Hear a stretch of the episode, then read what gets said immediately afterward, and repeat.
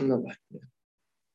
E, Sveiki visi, labas vakaras ar jau laba na- naktis, e, nežinau kaip pavadinti, E, kadangi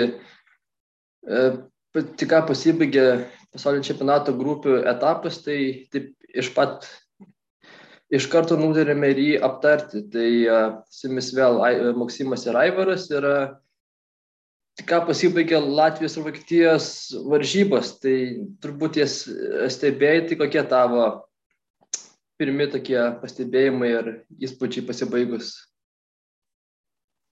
mačui. Buonasera, senjoras, ir aš ką galiu pasakyti, aš tikėjausi lygiųjų. Nes visiems tiko, Latvijam tiko, Vokiečiam tiko, nesvarbu, kuo būtų toliau viskas pasibaigė per pratesimą ar baudiniais, po vieną tašką būtų uh, gavusios abi komandos ir būtų abi dvi žengusios į ketvirtfinalį ir būtų palikusios už borto legendarinę Kanadą. Ir šis čempionatas tada įgytų apskritai kažkokį kosminį atspalvį, nes e, švedai nepateko į ketvirtfinalį pirmą kartą per visą laiką, kiek yra vykdomas čempionatas su atkrintamosiamis, su atkrintamosiamis varžybomis visada. Švedai buvo ketvirtfinalė ir jų dabar nebus. Ir jeigu dar prie jų prisijungtų Kanada, nu, tai būtų visai kažkoks uh, siaubo filmas, nežinau, ši, ši, šių komandų ir galiams. Bet vat, kaž, per kažkokią adatą skildutę bebrai vis dėlto prasmuko. Nesugebėjo Latvijai mušti išlyginamo įvarčio, gavo vienas du, atitinkamai liko, jie, jie šešti atliko, ne taip išeina, jo, net, net šeštoje vietoje. O vokiečiai su Kanada jo žengė į. Nu, ten ir Kazakstanas galėjo, ar ne? Nu, toks va čempionatas, kažkoks visiškas crazy, kaip sako mūsų šio laikinis jaunimas, nes nu, tiek netikėtų rezultatų, tiek tokių šansų, kuriuos atrodytų, na, va dabar tu jau turi rankose, tą, sakykime, tas pats Kazakstanas, ar ne? Tu viską jau padarėjai, tau tai reikia nemotivuotą Norvegiją įveikti, bet kaip, bet kokiu būdu, net, net bent jau tašką gauti. Ir, ir tu jau tikriausiai būtų padėję. Ne, gavo. Latviams reikia lygiųjų su vokiečiais, kuriems taip pat reikia lygiųjų. Nėra tų lygiųjų. Aišku, patys kanadiečiai, jiems reikėjo nugalėti šiandien Suomiją. Na taip, Suomija yra viena iš lyderių šitame čempionate, bet ir to nesugebėjo net padaryti kanadiečiai, kad palengvintų savo pačių dalę. Na, žodžiu, vienintelis pliusas, kurį matau šitokioje Tomasgoj, yra ketvirtfinalio, vieno iš ketvirtfinalio iškaba, nes būtų buvusi kažkas Rusija, ten Latvija, pavyzdžiui, ar ne, o dabar, arba Rusija, Vokietija, o dabar bus Rusija, Kanada. O, o ketvirtfinalis gausi. Rusija, Kanada. Skamba tai įspūdingai, bet pažiūrėjus į pavardės, tai, nu, taip, žinai, tokios, vos ne, kad antros arba trečios komandos susirinkusios. Aš, tarp kitko? Aš pamačiau čia, kad atrodytų, vat, iš rusų varpinės, jeigu žiūrėtume, vat, galėjo gauti ten santykinę Vokietiją, ar ne, o gavo Kanadą. Tarsi ir dėrėtų išsigasti, bet, na, ne tai, kad išsigasti, bet, na, su, su tokia atsarga laukti tų rungtynių. Bet aš manau, kad jie atvirkščiai apsidžiaugia, nes, na, tai yra nuostabi tiesiog galimybė tokia 98 procentų maždaug galimybę trinkelt kanadiečiams per nosį už visas tas ankstesnės skriaudas. Nes, aišku, tokią Kanados komandą turėtų rusai nugalėti. Žinai, galima deben grįžti prie to, kad, nu, ketvirtfinalį vienas varžybos ir tenai. Ne, ne, tai Galim, čia viskas aišku, ja, bet tik manau, rusai ryškus, ryškus favoritai bus. O rusų favoritai aš irgi spėčiau, kad ryškus. Tai vad, o kitos poros tada, kadangi Latvijai out, tai uh, amerikiečiai su Slovakas, nu, turbūt irgi viskas aišku, spėčiau, kad amerikiečiai pasiims nesunkiai. O tada Suomijai su Čekais ir uh, Šveicarijai su Vokiečiais, tokios atrodo gan, gan uh, apylygės poros. Nežinau, ten turbūt. Aš tokiame čempionate net ir dėl amerikiečių nebūčiau tikras. Man, nu, jie su, sudaro vienos grandies kol kas komandos įspūdį, plus, nu, vartininkas ten neblogas. Bet jeigu, sakykime, pavyktų Slovakams išjungti tą vat, Robertsono ir visą va šią jungtį, Garlandas, Robertsonas, ne va šitą vat, kompaniją, tai, nu, žinai, šitam čempion nenorėčiau va, taip pat teikti, kad JAV komanda tokia va, jau ryški favoritė šitame ketvirtfinalyje. Ko, ko gero, jį daugiau šansų turi laimėti, aš pritarčiau, bet kad va, taip jau įtikinamai ir garantuotai, ne. Šveicarai, šveicarai lieka mano kandidatai į auksą, aš dabar nenoriu keisti arklių, žinai, buvau juos išsirinkęs prieš pat čempionatui startuojant. Aišku, tas pralaimėjimas švedams 0-7 kiek sutrikdė ir po to neiškumų liko ir po jų mačo su rusais, nes na, maždaug pusę rungtynių šveicarai žaidė gana stipriai, savo kozirius išnaudodami greitai, bet um, trečiasis rusų kelinys padarė įspūdį, nes jie tokį sužaidė labai tai teisingą taktiškai ledų rytulį ir labai buvo toks labai geras visos komandos nusiteikimas. Šveicarų powerplay išjungė visiškai, nors jis e, tuo metu buvo geriausias, nu, kai, jie žaidė, tai buvo geriausias pasaulio čempionate pagal procentą. Ir e, vat, po, po mačo šveicarų treneris sakė, kad dabar e, žinosim, ką reikia daryti žaidžiant su rusais, jeigu vėl teks susikauti atkrintamosiose varžybose. Tai va, tikėsiu žmogum, pamastysiu, kad jie padarė išvadas, išanalizuos ir bus kitos rungtynės, jeigu su rusais teks susidurti. O visos kitos komandos, manau, šveicarams yra įkandamos. Na, aš prisipažįsiu, tai prisipažinsiu, kad e, nesibėjau labai daug varžybų, mačiau uh, švedus su rusais, mhm. ten, kur reikėjo švedam pergalės, bet nu, beveik per plauką. Ir... Per plauką, bet turbūt pritarsi, kad rusai nenusipelnė pralaimėti. Nenusipelnė pralaimėti, ne. Bent jau, sakau, išlaikį mačiau, ar ištraukų, ar šiaip pačių varžybų, tai rusai turbūt palieka tokias stabiliausias komandos įspūdį. Nežinau, bent jau man, kas šiaip turbūt nieko neturėtų stebinti, nes jie metai iš metų, prasme, yra vieni tie favoritų. O kitas, kai uh, Čekija Danija, kur ten nežinau kokiu būdu buvo pratesimas, ta prasme, tenai smūgį gal tris kartus daugiau čekai smūgiavo į vartus. Bet. Uh, Aš mačiau highlightus to mačo ir man pasirodė, kad labai gera diena buvo vartininkui Damui. Danų. Jis tikrai ten keletą tokių neišimamų ten sugebėjo patraukti ir čia kai gana ilgą laiką ten mušėsi į jo sieną kaktomis, bet galiausiai vieną jo įdėjo ir po to, po to baudiniais palaužė. Tai tu vis dar lieki prie pasirinkimą, kad šveicarai laimės, ne? Nu, toks, per, aišku, labai drasus pasirinkimas, bet sakau, uh, uh, jie buvo mano favoritai prieš startą ir nu, grupių etapas tarsi ir nieko tokio drastiško nepadarė, kad atsisakyčiau taip, kategoriškai jų kandidatūros. Tebūnė, tebūnė šveicarai. Aš tai nežinau, aš iš tų gal kokių septynių varžybų, kurias bent vieną, bent vieną akim teko stebėti, tai turbūt rinkčiausi kokius čekus, bandyčiau, nes kadangi Suomija laimėjo perdis metais, tai kaip ir, nu, ne, ne, ne perdis, o prieš, kada čia buvo, 2019, ar ne? Tai va, tai mhm. kaip jau ir, nu, žinai, nebūtų labai smagu rinktis, žinai, čempionus, nes, nu, kaip ir.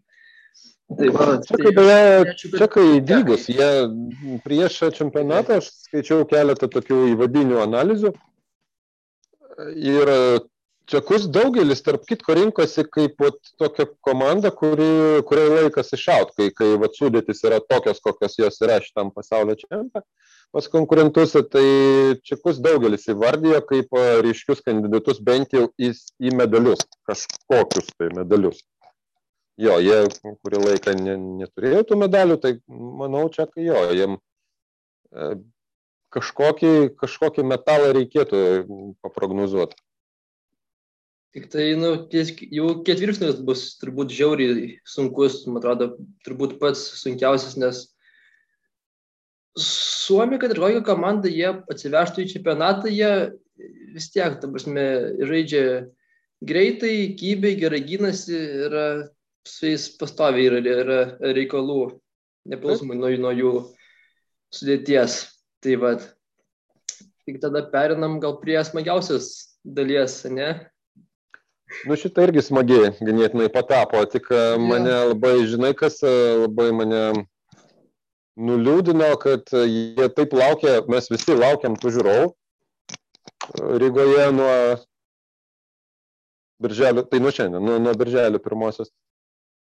Ir aš įsijungiu dieną, žinai, tą mačą Kanada-Suomija ir vis tiek ta pati tyla. Ir galvoju, kas čia, aš čia susipainiojau kažką, gal pagalvojau, gal tik tai nuo vakaro galima žiūrovams, kai, kai Latvija žaisa savo mačius mačą pasirodo, kad e, tokias kainas užlenkė e, tarptautinė ledų rytulio federacija, kad ten e, nelabai drįso žmonės pirkti.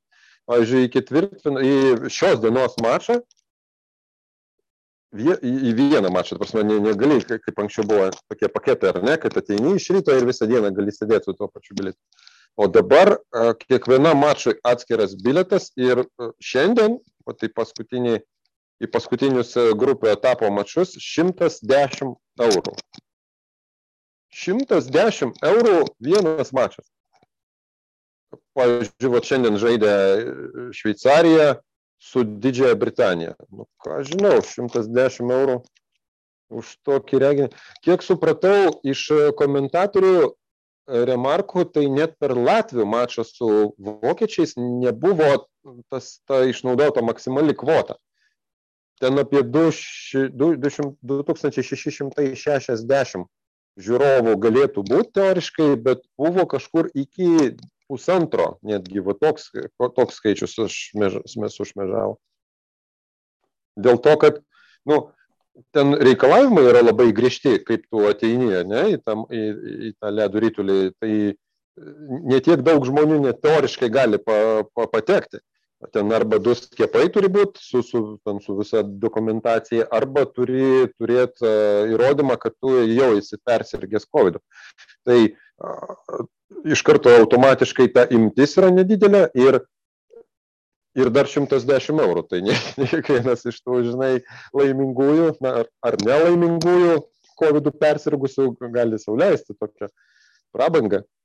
Ypač tie mačai nukentėjo, kuriuose nebuvo Latvijos, nes šmaikštavo gal šiek tiek e, rusų komentatoriai, bet sakė, kad per Kanados ir Suomijos e, mačą buvo du žiūrovai. Ir, nu, kiek supratau, čia rimtai jie sakė, du žiūrovai. Šiaip publikos buvo daugiau, bet jie ten sudėjo daug žmonių su akreditacijom, ta prasme, organizatoriai, ten savanoriai. Tai e, kažkiek tas nu, vaizdas buvo gal pilnesnis, bet uh, realiai žiūrovai buvo du tai čia? Ir pasaulio čempionatas. O, tai aš turbūt siečiau su tuo, kad vienas arba uh, tai kadangi neleido žiūrovo visą čempionatą, galvoja, žinai, bent jau pabaigoje atsigrieps. O kit, kad tai gal kokį, žinai, tenai davė after party, tai paleido, kad tenai pasą, žinai, į kokį rūbinę nueit po varžybų. nes aš tai, nu, ką aš žinau, nu, šiaip beleka 110 eurų, čia jėtų. Ir tarp kitko, šiaip šiandien tai tokie, nu, buvo tų žiūrovų, bet jeigu tokias kainas, tai, nu, plemba. Ką žinau, jau įleimas varžybas galėtų, nu, padaryti pigiau, kad susirinktų maksimaliai žmonių per bent jau Latvijų varžybas. Per o... ketvirtfinalį kainuos, atsiprašau, kad pertraukiau 165 eurus su fiksuota kaina. Ta prasme, jie net neskirsto segmentais pagal e, vietas, kurias tu gali gauti tribūnose, yra viena fiksuota kaina visiems e, ten bilietams, kiek ten jų gali būti. Ir ketvirtfinaliam 165 eurai. Finalas kainuos 340 eurų. Tai palauk, tai jeigu jie pagal sektorius ne, tvašme, nebando skirstyti, tai, tai kaip tu tada pardavinėjai bilietus? Tai realiai kas greitesnis, tas gudresnis? Taip išeina. Na, aš spėjau, kad ten e, yra tos vietos, kadangi 9000 ten su trupučiu ta arena, tai tu pirkdamas bilietą jau nu, gauni neblogą savo vietą. Jos tie bilietai tikriausiai yra sužymėti su vietomis, bet uh, nu, už vartų turbūt negali sėdėti, teoriškai net aš taip įsivaizduoju. Jo, manote, ten irgi neleido ten pilkų pridėta iškarpų iš kartono. O, o, o, aš ką dar norėjau pasakyti. Ai, buvo smagu stebėti, kai žaidė Rusai su švedais ant toj mažoj saliai. Nu, ten, nežinau, kiek, kiek telpa šis, kokie gal porą tūkstančių turbūt žmonių. Tai kaip mm. vos nežinai, tai kažkokių tai, tai treniruočio salė ir taip žaidžia švedai tenai su rusais. Tai, dažnai, nekasdieniškai atrodo. Tai va, tai gerai, tada nuo smagių dalykų šokam prie dar smagesnių, tai what the fuck, kas ten buvo, kaip, dabar gali plėstis, aš leisiu tau šnekėti.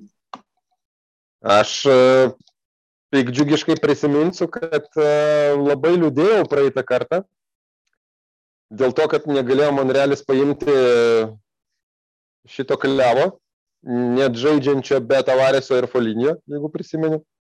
Ir buvo liūdna ir pikta, kad net tokiamis aplinkybėmis tarsi ir Monrealis nėra, kompet, nėra konkurencingas šioje serijoje. Ir žinok, į pabaigą tai viskas ir suėjo, sukrito kortas, ne? Ne, man penktas mačas labai patiko, kad Monrealis, na, tarsi spjovė į tą pragmatizmą ir bent jau didesnę rungtynių dalį pagaliau sužaidė savo tą tokį sezono pradžios ledų rytulį, tokį greitą, dygų. Ne visą mačą tai truko, bet e, bent jau vat, buvo tas vaibas, kad, ah, va, va, Monrealis pagaliau ateina. Ir kai užkabino tą mačą penktą, pagalvojau, o, tai čia gal ir visai nieko, nes šeštas mačas Monrealėje su žiūrovais, aišku, ten netiek daug, kiek, e, pavyzdžiui, leidžia jau Bostonuose, ten, e, kur ten jau ten kažkiek kosminių skaičiai vos ne pilnu pajėgumu jau arena yra užpildoma, bet e, vis tiek Monrealėje žmonės garsus, jie tokie triukšmingi ir pagalvojau, tai gal galima užkabinti, bet šeštas mačas buvo prastesnis ir ženkliai ir vat, per jį pasisekė Habams E, kad ne, ne, nepralošė ir per, per e, pratesimą įmušė tą lemiamą įvartį. Ir dar Kotkanėmė įmušė, tai vienas iš tų jauniausių. Tai, o vakar tai nebėjau, kad laimės. Vat kažkaip buvo geras jausmas, ypač e, po pavarčius Toronto ten tų insiderių Twitterį, kad e, nežais Džeikas Mazinas ir pagalvojau, kad e, Mazinas tai yra, tai yra jų gynybos šūlas realiai. Čia gal, gal, gal net svarbesnė netektis nei Tavarėsas, kuris taip pat vakar nežaidė. Nu, tai, ir, ir kai perskaičiau, kad jų abiejų nebus, pagalvojau, kad tai čia, tai, o va, čia tai mum kortą ir pakryso, plus žinai, tas Toronto prakeiksmas, kad jie jau ten e, pusantro tūzino metų nesugeba įveikti pirmo atkrintamų varžybų etapo, o taurės nėra laimėję ten apskritai, ten dar prieš Jėzų turbūt pastarasis kartas, tai žinai, tai visi šitie vat, atributai susidėjo ir labai optimistiškai laukiau tų rungtynių. Ir kažkaip tai vėl nepasakyčiau, jog Monrealis žaidė geriau, nedrįšiau teikti, įkrito kvailas įvartis, tas, nu, nu, aišku, geras įvartis, ta prasme, kad perėmė pasas, metimas, viskas gerai, tik aišku, tarp kojų tokį, nu, neturėtų tokio įvarčio gauti pagrindinis NHL klubo vartininkas, ar ne? Sutiksi turbūt. Pasakyk, ką nors. Aš sutiksiu šitą. Man, nežinau, man tos trys varžybos, kaip ir gavosi vos ne identiškos, toks, žinai, kaip ir tai dežavų jausmas kažkoks tai, nes šiaip galvojau, kad penktose varžybose perlauž Torontas, nes trečiam kilny absoliučiai perėmė kontrolę. Ir laužė, laužė, laužė, jau išlygino ir galvojau, nu tikrai, Išlygino. jo, galvojau tikrai persvers, bet uh, nepavyko jam. Ir per pratesimą ten, nu, tokia klaida, žinai, kur, nu, turbūt, nežinau, kažkokiam tai mokyklų lygi, greičiausiai, žinai, tenai treneris duotų Vilnių už tokį perdamą per vidurio zoną. Nebejotinai duotų. Vilnių. Tai va, ir kaip pabėgo du prieš vieną, e, prieš vartininką, o šeštuose irgi. Ir e, aš atkreipsiu tik tai dėmesį mūsų klausytų, kad tą perdavimą atliko nuostabusis Aleksandras Galčiniukas, kurį aš, ot, ot, nu, nu, aš sakiau, kad aš jį mėgstu dar nuo tų laikų, kai, žinai, Monrealį. Nu, savas bišas. Bet jisai ir įvartį įmušė, man atrodo, prieš tai. Ankstesnėse varžybose taip. Na, Jo. Tai va, ir a, paskui šeštos irgi Monelis įsiveržė, tada Torontas įlygino ir irgi per pratesimą tikrai turėjo daugiau progų negu Monelis. Ten jau Monelis realiai turėjo turbūt tą tokią vienintelę puspragę, kur įmušė tik atkaniemi. Ir, a, o, o, o septintose tai kažkaip irgi, na, matai, jie prieš penktas varžybas tokį labai didelį akcentą savo užsidėjo, kad, kad priešvartį pulti, tarsi didelėm pajėgom. Ir tas pasiteisino. Tiek penktose, tiek šeštose varžybose jie įmušė gal iš viso gal 3-4 įvarčius iš ten. Tai va ir nelabai ką galėjo padaryti Klevo Vakar- lapai. vakar tai varčiai durniai, bet, žinai, ne vakar, jo. tinka ir tokie. Neteisimi nugalėti, taip sakant. Tai va. Ir jie... Mane pradžiugino, kad e, Galagiris pagaliau iššovė, nes kaip tik va čia e, su kitu kolega bendravom vakar ir jisai, tipo, po, sako, ko, kad jėmi benefisas nusimato, aš sakau, gal, gal ne taip riebiai, bet uh, Galagiris jau galėtų kažką pagaliau nuveikti šitoj serijai. Tiek stipriai jis buvo laukiamas, kad grįžtų laiku į playoffų startą ir buvo gana blankus. Didesnė šios serijos dalį, bet va iššovė ir e, labai kažkaip užlėjo toks, tokia gera emocija. Ir žinai, man Klevo lapai primena kokią ta- Tampa Bay prieš kokius, nežinau, 3-4 metus, kur komanda turinti labai daug talento, bet kai ateina lemiamos varžybos, jinai pradeda griūt. Nes prisimeni, kai prieš gal porą metų, kažkas tokio prieš uh, Blue Jackets uh, Tampa Bay žaidė ir gavo 4-0 serijai. Mhm. Tai taip pat ir čia man psichologiškai jie netrodo pati tokia, tvir, tokia tvirčiausia komanda. Ir dar kas kryta, kad a, į priešvartį jam reikalų tenai i- yra prasibraut, kadangi man realiai gynėjai pankamai stiprus ir tokie fiziški. Mhm. Tai tie visi metimai, nu jie realiai be, be jokių pakartojimų ir, ir tai kadangi tu nemeti iš, tu, taršime, tu, tu negali mesti iš nu, e, nuo mėlynos linijos, nes e, prasme, tiesiog e, prie, nieko nebus priešvartyti tas metimas, jisai kaip ir, nu, ne tai, kad be bevertis, bet nu, tokia, jo vertė nėra labai didelė. Tai aš manau, kad jie per vasarą tą dalyką pabandys, žinai, kažkaip tai akcentuoti. Bet turbūt sutiksime vis tiek, kad e, vakar per tą septintą mačą geriausias e, Monrealio žaidėjas buvo Praisas. Ir, sakykime, toks Zekas Kaimanas, ar ne, jis turėjo daugiau progų geresnių negu visas Monrealis tose rungtynėse. Nes, e, nu, trys ten mir, mirtinus momentus Praisas visais atvejais išgelbė. Monrealis tiek neturėjo, mano manimu, tokių, kad šimta procentų, nes e, įvarčiai buvo prie, prie tus šimta procentų aš jų nepriskiriu. Tas metimas pirmas, kur Galageris tarp kojų Kembelui pataikė ten iš vis.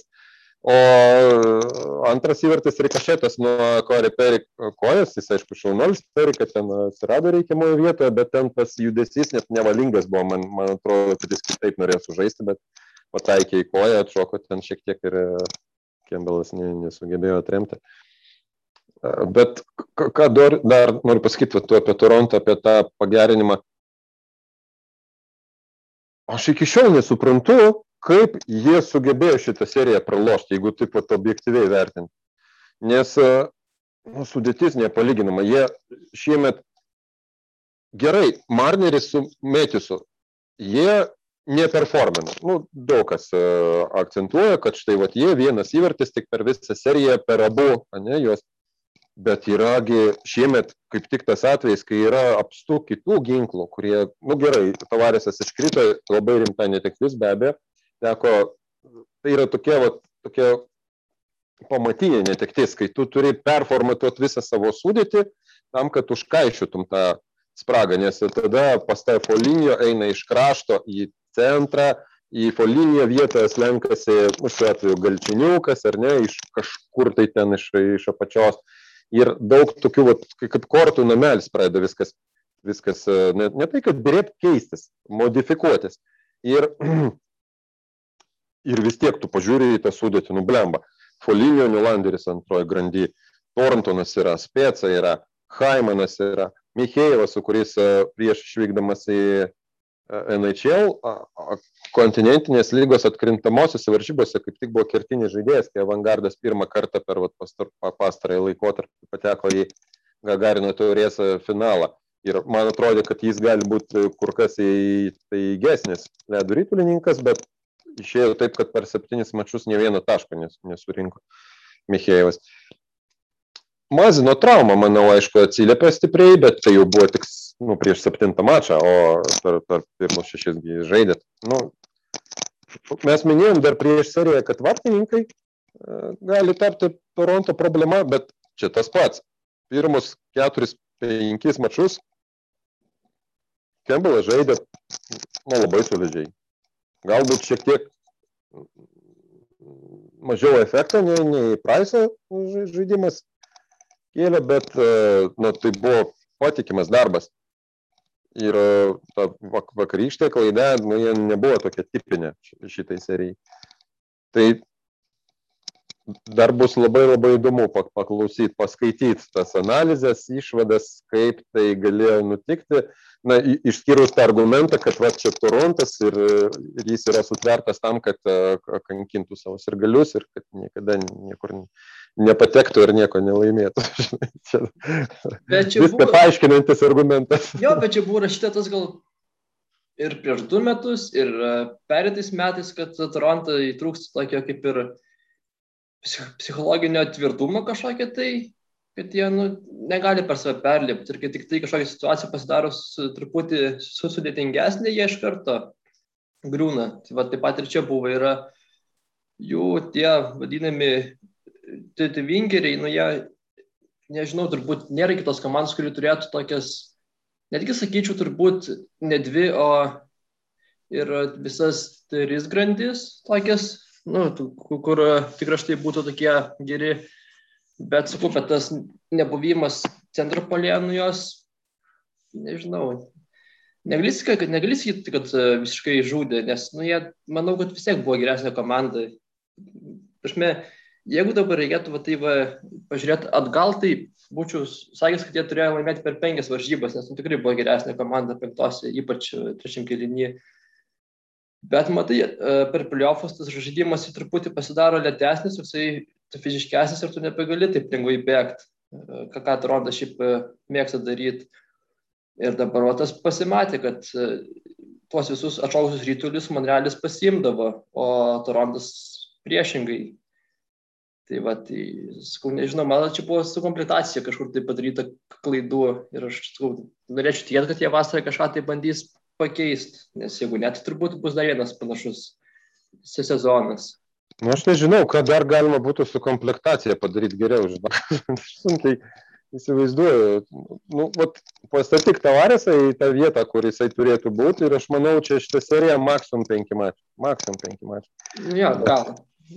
Bet net ir be tavarėsą jį turėjo realiai, na gerai, aš kaip, žinai, su yeah. kepuraitė ant galvos, tai nu, negaliu taip pesimistiškai, bet vis tiek kaip tu ir teisingai pastebėjai, jeigu taip objektyviai vertintume žaidimo turinį, tai Torontas buvo šitoje serijoje geresnė komanda, bet dabar jau gali žaisti golfą, o Monrealis, e, o Monrealiui dabar bus labai viskas panašiai, ta prasme, jie bus underdogai, serijoje su Winnipegu Ir aišku, 4-3 Monrealio naudai. Čia... Ne, ne, ne, aš dabar irgi vėl dabar išdėstysiu visą teoriją, kodėl Vinnipegas yra stipresnė komanda ir tipo nėra šansų praktiškai Habams, na nebent ten Praisas pradės didvyriškai viską traukti. Kaip dabar, dabar ne, kaip paskutinėse varžybose. Jo, man dabar reikia va šitos uh, prognozės linijos laikytis, žinai, kaip man. Nuvertinti, ne? jo, jo. Kita vertus, dabar Monrealiui tai prognozuok neprognozavęs, nes dabar Vinipegas, ne, kuris Edmontoną sutaršia, tada Koloradas ir desertui nu, Tampa, sakykime. Nieko savo toks keliukas, nebūtų. Į, į, Būtų geras, jeigu perėtų, bet, na nežinau, bus matyti, žinai, jau vieną, vieną perėjo etapą. Ir dar. Tai vieną ir pernai perėjo, kai Pittsburgą. Jo, nunešė. Toliau Marvės nepakako. Bet ten irgi buvo toks didelis netikėtumas, neužnekė visi, kad Pittsburghas taip pat lengvai ten, nu, maksimum 3-1 pasiims tą seriją. Bet tada Monrealis buvo žymiai silpnesnis negu dabar. Monrealis, jo. Jo, prieš sezoną buvo padaryti teisingi dalykai ir e, sustiprėjo ženkliai sudėtis ten ir su, su Andersonu, ir e, su, su Tyleriu Tofoliu labai gerai pataikė Monrealis. Tai, nu, tai kad Monrealis šiemet įveikė pirmą barjerą, nu taip atsiribojant nuo to, kas buvo varžovas, ar ne, tai mažiau stebina negu kad pernai, kai Pittsburghas ten, tai iš jūsų buvo, buvo sensacija. Jo. Aš tik tai galvoju, kaip turėtų jaustis NHL komisaras Gary Betmanas. Jau čia turėjo vakar nemažai pagert alaus, nes žinai, kai vieną, tarkim, ten vieną gali pristatinėti, pavyzdžiui, uh, Conors McDavidas prieš Osną Matthewsą, žinai, tipo dvikovą. Anu, nu.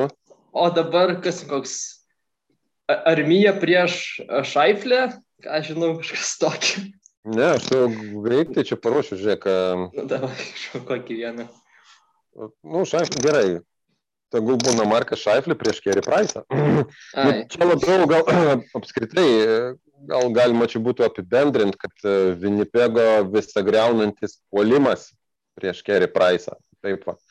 Nes taip pažiūrėjus į popierių, tai aišku, Vinnipego vat, trys pirmie lainai puolimo, tai ten, ten e, naikintuvas, ten, nežinau, ten e, kaip juos stabdyti kitą vertus. Niekasgi neapsaugotas nuo traumų, ar ne? nu, tokiu, tokiu einant, jo. Bet matai, bet pat žinai, kad, kad jungtinėse valstijose visas perimta ant asmenybių. Tiek NBA, tiek NHL, tai buvo, tarkim, Krosbis prieš Ovečkiną, ne? Dabar turbūt jie būtų labai mielai priemę Mediso su McDavidu. Būtų, tai nebejotinai. Tai va, bet dabar teks, nežinau, ar kišti ar galagerį, ar... Praisas, praisas, praisas yra žvaigždė, nu, tokia... Jo, Praisas. Tokia iko, ikona savotiška tenai, nes Praisas dabar... Kanados rinktinė. Praisas dabar gerai formai. Taip. Jis, Taip, va, nu... Mes, kaip kalbėjom viename iš ankstesnių epizodų, kai išėjo kalba apie 10 milijoninkus, ar ne? Vartininkus, tai vat, Monrealio situacija yra daug geresnė ta prasme, kad Praisas, kai yra sveikas, jis tuos milijonus atidirba. Jis e, žaidžia gerai, jis traukia komandą, tempia ją ten, kad ir atkrintamosios varžybose va dabar. O apie Sergejų Bobrovskį mes to pasakyti ir negalim. Tarp kitko prisimenu Bobrovskį, tai jis, jisgi Rygoje dabar. A ne? Jo, jį rusai Nepasteb... iškvietė į pasaulio čempionatą. Nepastebėjau. Nu, kai... Nes jisai karantinė. Ten e, taisyklės tokias, kad uh,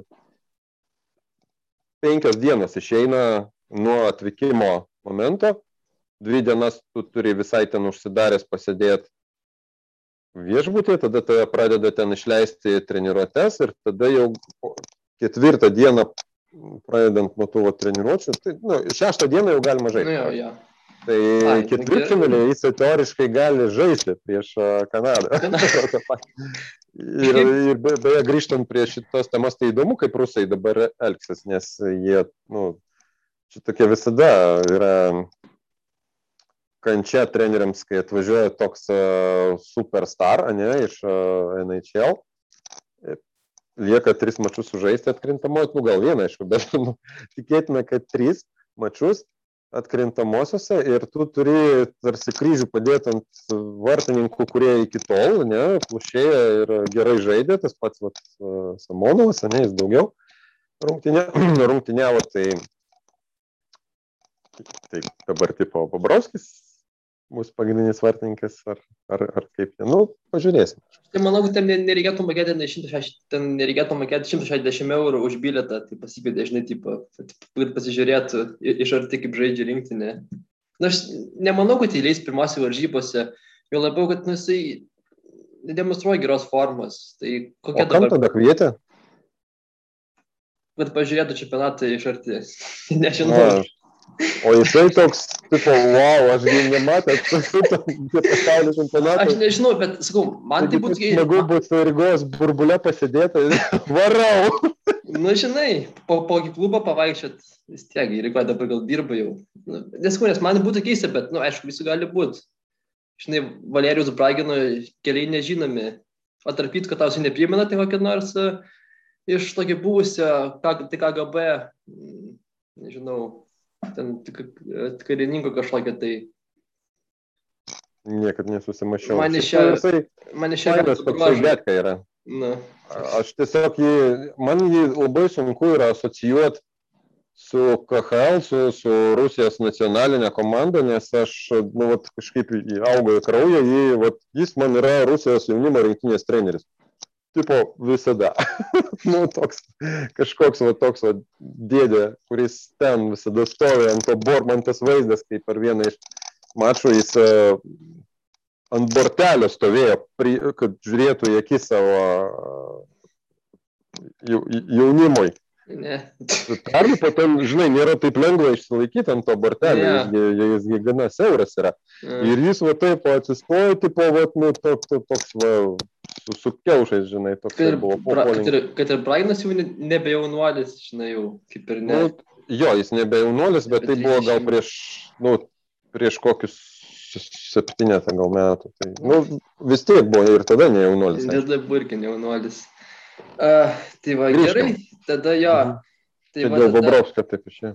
Prie Babrovskio, jau tegu jis įskrenda į Rygą, o Jis jau ten, jis, jis jau, jau ten. ten. Nu va, labai gerai, tai Gulda kratinuojasi. Tai tada prasidėjo, va dabar žiūriu, pas mane rodo tam pabėsiu Karolina. Ar teko pačiam matyti tas rungtynės?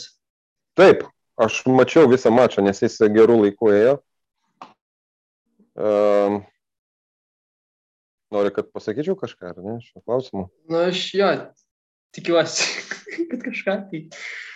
Kokį iš savo ten, žinai, Eksperto analizė. Sirgaliaus analizė. Žiauriai patiko Karolina. Tokiam fone, ta prasme, vat, kai žaidži su tokio kalibro komanda kaip Tampa, ne, žaisti tokį agresyvų forecheckingą ir tokį greitą digų ledų rytulį, nu, čia reikia, žinai, ryštis to, to, tokiam, va, to, to, tokiai taktikai.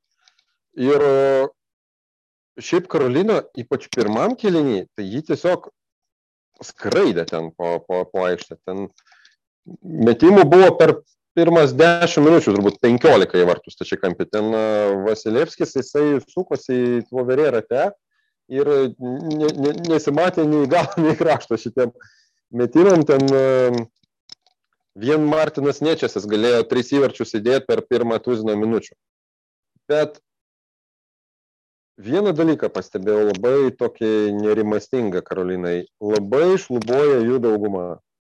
E, ypač per vat, tampos e, mažumos ketvirtų prizmę aš nu, ne, nepamačiau tų derinių, kurie turėjo, galėtų būti veiksmingi. Ir galvoju, kad vat, šitos serijos baigti gali nulemti kaip tik specialiųjų brigadų pasirodymas, nes tampa ji kaip tik tarsi koks šveicarų laikrodis, kai tik įgyja. Vat tai taip ir buvo, tarp kitko, pirmame mače. Tai gavo daugumą iš karto bankį. Iš karto. Bet ir tokie įvarčiai, turbūt, nu, pri, pri, gal pritarsi, kad uh, Karolinas vartininkas nesužibėjo. Taip, antras, antras įvartis tai bjaurybė. Jo. Bet žinai, bet, nu, vėlgi, jisai, kadangi pačius pirmus metus ir tai kol kas NHL, tai, nu, žinai, tikėtina, kad gali pasitaikyti tokių kliūrkų kažkokių tai. tai va. Aš beje nelabai suprantu, vat, kodėl Mrazikas nežaidžia, nes gal, galbūt šiandien žais, ne, nepažiūrėjau. Galima greitai užmesti akį. Jo, ir dar, žinai, man tai, dar kito, į akis, jie pirmą kelinį absoliučiai dominavo, bet po to, kai Man atrodo, gal gal. Ne, ne, Nedelkovičius jau vėl yra. Nedelkovičius, ne? Nu, jisai, mhm. jisai, jisai, jisai pakankamai neblogai stovėjo, ten skirus tos du įvačius, kur, nu, ten, žinai, vienas pažastim pralinda, kitas tarp kojų, man atrodo. Nu, pirmą ten sunku buvo, nes ten labai gražiai įžaidė rytulį. Tampa, o ta antras tai buvo, jo, toks dišau, nu, pigus, jo, su, sutinku. Bet aš tai duočiau Va dabar, man atrodo, va, buvo labai geras dabar tinkamas momentas Mrazdeką reabilituoti ir duoti jam šansą. Nes, nu, mačas pralaimėtas pirmas, ar ne, gavo, jeigu įvartį Nidelkovičius ir dabar, ir aš kažkaip galvoju, kad Mrazikas, va, kaip tik iš tų vartininkų, kurie galėtų griebti tokį šansą ir, ir atnešti daug naudos. Nes aš noriu priminti tik mūsų klausytojams įvykių chronologiją, kaip tai kaip tai nutiko, kad Aleksas Nedelkovičius yra dabar pagrindinis Karolinos vartininkas, nes e, metų pradžioje, sezono pradžioje Karolinos tandemas buvo granitinis. Marazikas ir Raimeris. Ir Maraziko sezono startas buvo puikus. Jisai labai gerai žaidė, jis ten sausino gana grėsmingus varžovus pirmom savaitėm ir po to gavo tokią kvailą ir labai sudėtinga trauma, e, rankos nykšties trauma, kurią jam teko gydyti apie porą mėnesių. Ir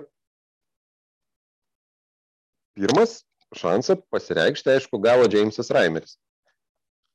Bet kadangi žaidė prastai, nestabiliai, tai Karolina nusprendė, kad e, nu, reikia ir tą pažiūrėti, kaip ten tas e, jaunas atrodo. Ir vat paaiškėjo, kad tas jaunas tai yra duotuoju momentu daug pajėgesnis vartininkas už Raimerį. Bet aš prisipažinsiu, net ir vat, prisižiūrėjęs nemažai to Nedelkovičiaus per sezoną, aš nemaniau, kad jie a, vat, daug, jau dabar yra pasi, pasiryžę jam patikėti pirmą numerį playoffus, bet vat, kol kas yra taip. Ir Mrazikas grįžo, baigiantis reguliarkiai, jis nu, kokias keletą savaičių tikrai spėjo pažaisti. Nebuvo taip vat, viskas gražu kaip sezono pradžioje, bet nu, tai yra natūralu, reikia įgyti, žinai, ir formą, ir tą tonusą pagauti, plus tas neaišku, kokios pasiekmes tam pirštui, o pirštas vis tiek vartininkui. Svarbus atributas tai objektyviais turbūt kriterijais rėmėsi, nes paprastesnis sprendimas būtų Mraziką kaip tik paskirti pirmų numerių ir jeigu ką, tada mes vėl, vėl nedėlkučiamės. Bet čia toks principinis buvo požiūris, kad būtent Aleksas yra pirmas numeris. Nu, labai linkiu jam sėkmės didelės šiandien. Svarbu, kad ir psichologiškai nepalūštų, ne? Jo, matai, aš galvoju, jie gal ir, gal, jie gal ir pasižiūrėjo iš tos pusės, kad uh, pasitikėjimą parodyti vartininkų. Ir žinai, kaip prieš tavę stovi uh, Vasilievskis, nu, įsipilnėti bus geresnis, kad ir ką pasakytų uh, Karolina. Tai žinai, aš, aš nemanau, kad būtų labai didelis skirtumas būtų tarp Maražiko ir Nedelkovičiaus. Ir, nes, nežinau, matai, tas žaidimo turinys, pirmą kelnį absoliučiai kontroliavo Karolina, bet po to, kai užsidirba baudos minutės pirmas, tada mhm. tas, tada, tada, tada tas uh, momentumas persimetė tampai ir uh, paskui jam buvo labai sunku grįžti. Tu prasme, trečią kėlinį jie kažkiek tai gavosi jam vėl pirmiausia savo, savo žaidimą, bet, bet tos baudos minutės, nors jų ir nebuvo labai daug, bet jos labai smarkiai keitė žaidimo tiekmę. Ir uh, kadangi tam yra tokia patyrusi komanda, nu jie sugebėdavo tos dalykus išnaudoti. Tai va, mhm. dabar nu, bus labai taip, įdomu stebėti, kaip, kaip pasibaigs antros varžybos, nes, nu, žinai, aš taip galvoju, kad bus vienas vienas, bet manau, kad padarys tampą išvadas po, po pirmo mačo tikrai neleis taip uh, dominuoti Karolinai nuo, nuo pat pradžių. Na, žinai. Bet vis tiek galvoju, kad išlygins Karoliną. Aš manau, kad išlygins Karoliną. Tašme, kad bus panašios varžybos į pirmas, tai gal su mažesniu jų tokiu dominavimu, ta prasme, to tokio, tokio nebus didelio skirtumo. Aš vakar mačiau, kad ne, nežais, gali nežaisti ne tik Savaras, kaip pirmą mačią pastampa mhm. gynyboje, bet dar ir Černakas. Tai vat, mhm. jeigu abu juos praras tampa, tai šiandien nu, sunku jiems bus tikrai, nes tie du yra tokie šulai, žinai, tokie labai labai svarbus. Gynybai. Ir jie, ir jie privalo laimėti Karoliną, nes, nu, žinai, jeigu tu prasileisi dvi namuose prieš tą jo komandą, nu, tu nebegrįši į, į seriją, kaip parodė Floridos pavyzdys. Nemanau, kad čia būtų kažkokia tai kitokia atomasga. Bandau pasi, pasitikrinti dėl Černako, nes dėl Savaro beveik aišku buvo, kad nežais šiandien ir vėl. O va Černakas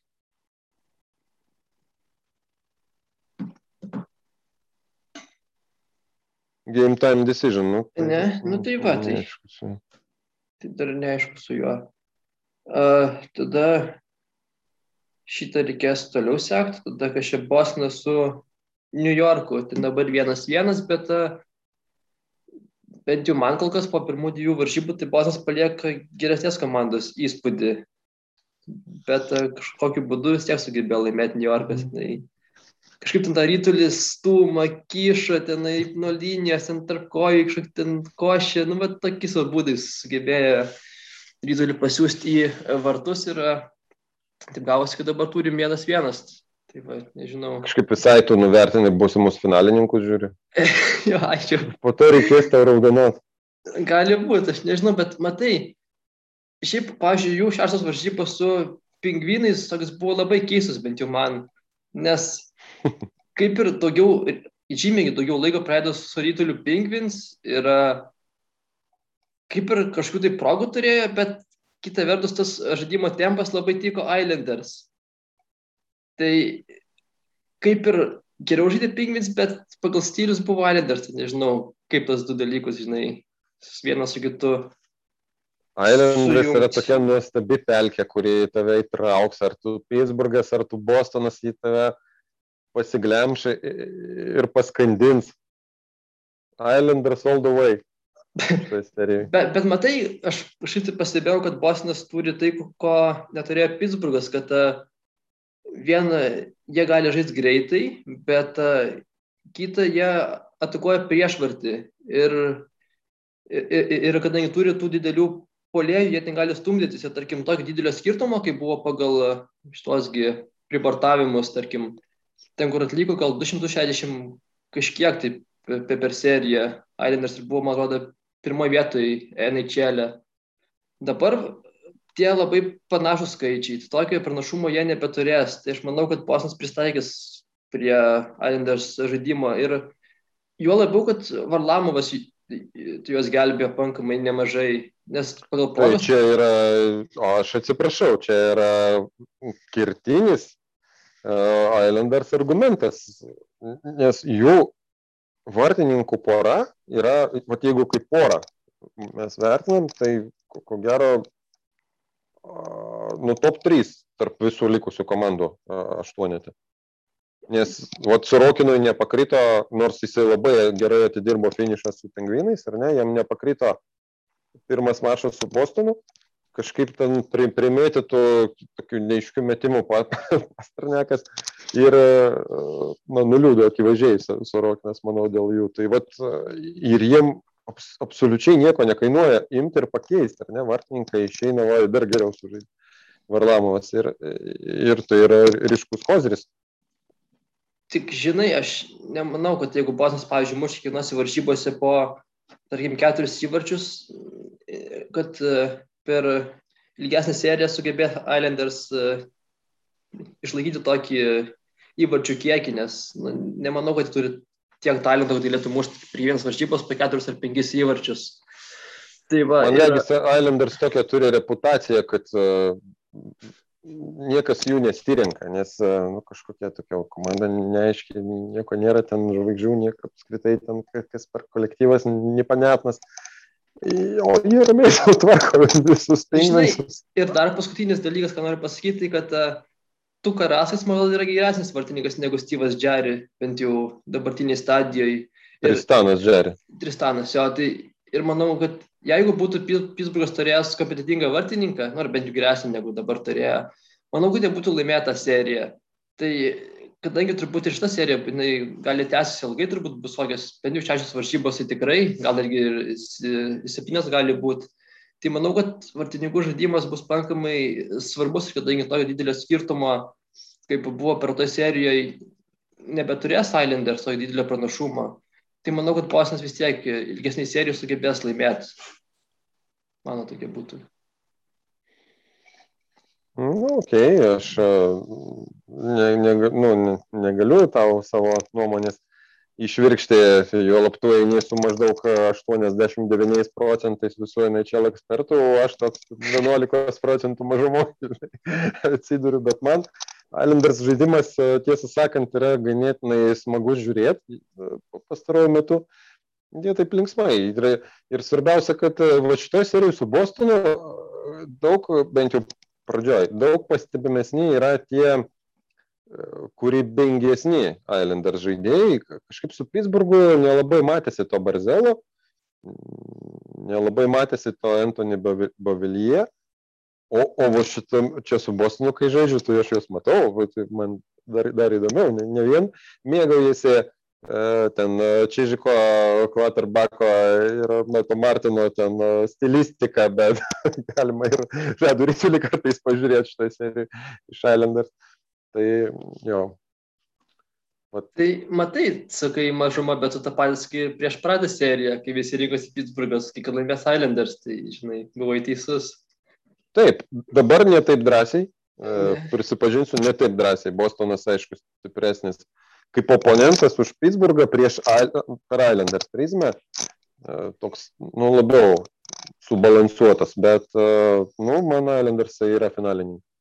Jo, man. O finale jie žais su Tampa arba Karolina. Jau paskaičiuota viskas. Vakar beje, kai Habai, laim, kai Monrealis laimėjo prieš Toronto, paaiškėjo, kad jau nebepastumiamos yra tos poros ir jos dabar jau, jau išliks tokios, kokios yra. Jo, man, žinai, teko klausytis podcast'o su Pikiai Subanu ir jis irgi įvardė Islanders kaip, nu, tašme komandai, kuriai reikia kreipdėmėsi dabartiniai stadijai. Tai... Nuo vaikystės už Subaną. nu, dabar, tarp, tarp kitko, ten jo, ten, tai jo klausė, kur geriausias ir galima, atrodo, jis taip tokia padarė pauzę, sako, nu, aš noriu tenai pakišti po autobusų, tipo, Našvilį ir New Jersey tokio, bet, tipo, nėra nie, nieko panašaus, kas vyksta Monrealį. Sako, sako, sorry. Kokie ten nešviliai? Ką jūs? Ką jūs vaikai? Na, tai, žinai, dar, nu jo, žiūrint iš istorinės perspektyvos, tai jo, net sunku ten kažką lyginti. Tai va, tai žinai, serija turbūt tęsis ilgai ir jinai, manau, šešios varžybos tikrai, gal, gal netgi ir septynės, bet, sakau, aš iš tos tokios, žinai, esminės pusės norėčiau, kad laimėtų Bostonas, bet, na. Man tarp kitko iki šiol, vat, tie mainai, paminėjai Subaną, tie mainai, nu, tokią, tokią kontroversiją kelia. Aš, aš suprantu, kad jei vad žiūrim, aš kalbu apie Pekėjai Subano mainus e, iš šie Weberį tarp Monrealio ir Nešvilio. Ne, ot, jeigu mes žiūrim dabar į tą įvykusią jų karjerą, karjeros etapą po mainų, tai Weberis yra geresnis žaidėjas, prasme, vat, į vieną kasą. Bet realiai aš visada pasamprotauju, kaip būtų besivyščiusi Subano karjera, jeigu jisai būtų likęs Monrealėje, nes tu, tuo metu, kai Monrealis, apie, kai, kai jisai va, žaidė pirmus sezonus, NHL Monrealis apie atkrintamasias nelabai ten galvoja, buvo vienas geras sezonas, bet uh, tok, toks labiau epizodas buvo kaip tik toks išsišokimas. Ir, ir tada Monrealį žiūrėti reikėjo papildomos motivacijos kažkokios. Ir man buvo vat, kaip tik stebėti pavienius ledo rytulininkus. Tai Subanas buvo vienas iš tų pačių įdomiausių žaidėjų, kaip yra Aleksas Galčiniukas. Ir kai juos iškeitė vieną po kito, nu, atrodė, kad paskutinį džiaugsmą iš gyvenimo, žinai, išsunkė tie generaliniai menedžeriai. Bet, nu, dabar aš jau kaip ir pamažu pradedu priimti, bet pikėjai vis tiek simpatizuoju aš jam.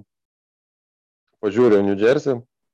O gal prisimeni, dėl, dėl ko jį iškeitė? Tai kas buvo, tenai komanda norėjo rebuildintis, ar kažkokie tai buvo nesutarimai tada tarp jo mm, Nebuvo nieko, ten grinai toks hockey trade. Nuspręsta buvo, kad uh, Monrealiui reikia tokio, tokio modelio žaidėjo kaip Šė Weberis, tokio vat, lyderio, kuris, nu, toks tikras, žinai, nes, kaip čia pasakyti tas žodis, vyras, nu, čia visi ledo rytulininkai yra vyrai jau savaime, bet yeah. Pikėjus jis toks uh, nu, gal vai, vėjo vaikiškumo jame tada buvo. Ir manau, kad gal, gal ir buvo tokia kažkokia nuojauta, kad jis toks ir, toks ir liks, žinai, labiau for fun, negu kad uh, toks vat, monumentalus kažkoks lyderis. O Weberio asmenyje kaip tik jie tokį ir gavo, realiai tokį vat, žmogų, į kurį gali lygiuotis visas kolektyvas, kuris tik, tikras vat, pavyzdys gali visam tam jaunimui būti. Bet taip iki Subanas irgi pakankamai ikoninis žaidėjas, prasme, jisai tiek už aikštelės ribų, tiek aikštelė ten savo, pavyzdžiui, už aikštelės ribų dėl labdaringos veiklos, kiek jisai ten prisideda prie visuomenės tų reikalų tiek ir aikštelė nusimatomas, prasme, ir ne, ne dėl to, kad, tarkim, yra ten kitos sodos spalvos negu dauguma, bet dėl savo tokių kaip ir emocijų, intensyvumo. Tai vat, aš manau, kad tada vat, ir atrodė, kad jisai pernelik lengvabūdiškas yra toksai lengvasvoris būtent uh, savo įtakos galimos uh, komandai prasme. Ir turbūt tai buvo pagrindinė priežastis, kiek aš įsivaizduoju. Ja, nu, nežinau, šiaip tai. Aš manau, kad ilgainiui laimėjo tos mainus Monrealis, bet kiek ten dar lieka tam Weberiui kontraktų, bet nu, buvo, apskritai tokie mainai, jie visada labai uh, tokį pėtsaką palieka, ne? kaip, vat, pavyzdžiui, šiemet uh, Pieras Liukas Dubois į Patriką Lainį, nu, toks, nu, tokia bomba buvo. O ir kol kas pirmieji įspūdžiai tai kokie, kad abu prašovė, ta prasme, ar ne, kad abiem krenovai kažkaip čia paėjo viskas, nes nei vienas, nei kitas dabar nelaimingas iš principo nu, Dubo bent jau playoffuose žaidžia ir dar vis Vinipegas ten keliauja, bet kas su, su, su Lainė, kas nutiko šį, šį sezoną. Man tai buvo keista, aš, aš, aš kaip galvojau, žinai, man gal, galvoj buvo toksai susidaręs vaizdinys, kad uh, jisai yra taip pačioj lentynai, kaip ten koks nors, nežinau, Aichelis, žinai, ar tenai. Kas kas? Uh, Patrikas Lainė. Uh mhm. -huh kad ten joks Aichelis, ten koks nors, nežinau, ten Medžiusas, ta prasme, nu, kad bet tie, žinai, yra topiniai. Bet su juo šiaip tenai pažiūrėjau, ten jo, tipo, tą nu, statistiką karjerą, kad galvoju, lempa, kad jisai nieko, ta prasme, tik, žinai, jam aišku, jisai turėjo traumą, ne, tai jis dėl to negalėjo žaisti, bet kiek žaidė, tai taip, nu, turbūt nusivylimas palyginus su tuo, tai ko aš tikėjausi, įsivaizduoju. Nu, ten tokia kompleksinė išėjo problema, kad uh, jisai pateko pas Žoną Tortorelą į rankas. Tortorelą yra toks gana ekscentriškas treneris, kuris pats yra ryškiausia žvaigždė savo bent jau visose klubuose, kurios yra treniravęs ir iš tikrųjų pasiekė daug nacionalinėje ledo rytulių lygoje, bet nu, pasirodė, kad truputį privargęs buvo ir jisai tiesiog nemokėjo išnaudoti lainę talento. Lainiai reikia truputį tokio lengvesnio prieimo, gal kažkokio požiūrio, atrišti jam rankas ir jisai gali smaigyti po tris golus per kiekvieną mačą, nes jos smūgis tai yra vienas, nu, jisai yra elitinis, vienas geriausių nacionalinė lygai. Tai nu, reikia išnaudoti. Prasme, mano manimu, čia ne mano mintis yra, bet uh, aš labai pritariu tai idėjai, kad uh, trenerio tokiame ligmenyje viena iš pagrindinių charakteristikų yra mokėjimas išnaudoti geriausias kiekvieno savo žaidėjo savybės. Ot, jeigu ten e, Ovečkinas moka smūgiuoti iš savo kairiojo krašto vienu lėtimu, ne, tai reikia jam sudaryti sąlygas, kad jisai dešimt kartų smūgiuotų per mačą tą savo smūgį. Ir iš to bus daug daugiau naudos, jeigu tu į kažkokius bendrus komandinius rėmus jį mėginsi įstatyti, kad jisai ten dirbtų kaip na, tiesiog eilinis varštelis. Ne?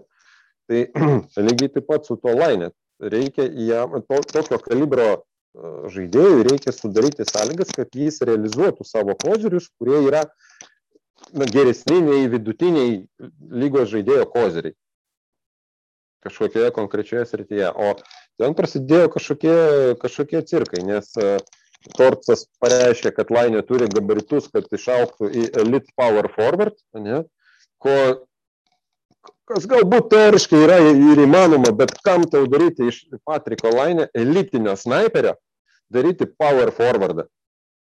Kai jis tau būdamas sniperis 50 golų gali primušti per sezoną, tik tu jį normaliai išnaudok. Nu, mat, kažkas ir sakau. Tai dabar Tortorelas nebėra.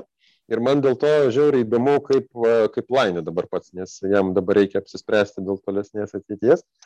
Ir Kalambusas gal ir pasiūlys jam sutartį kažkokią, bet dabar klausimas, ar na, neatsikando, ar dėl to tokio sunkesnio santykio su Tortorello, nors ir nebėra, neliko kažkoks ataskonis ir, ir, ir kažkokią pagėžą visam Kalambuso miestui. ar Tortorello yra e, ledo rytulio Žose Maurinio. O galbūt vat, visai gal ir gražiai tavo analogija, jo, gal ne, ne tiek viską laimėjęs, bet jo, jis toks. Pagal charakterį. Pats savo gražus, tai jo. O Patrikas Lainės, jį minėjo, kad nu, jis labai nori kaip ir likti Kolambuse, nežinau, ar, ar jo paties nori, bet jisai sakė, kad, nu, kaip ir yra pasiruošęs, kad e, ruošiasi ten vasarą dirba, ten ruošiasi kitam sezonui ir tikisi grįžti tą buvusią formą. Tai... Bet aš galvoju, kad tai, ką jis sako, gali visiškai nesutapti su jo ten mintimis, nes sako, jis dabar tai, ką agentas jam patarė sakyti, nes reikia ribesnį sutartį kažkaip dabar mm. iškaulyti, kas, kas dabar pasidaro problematiška, nes sezonas tai realiai nu, pravalas buvo, kai... Žiūri prastas. Viliosim. Fiasko.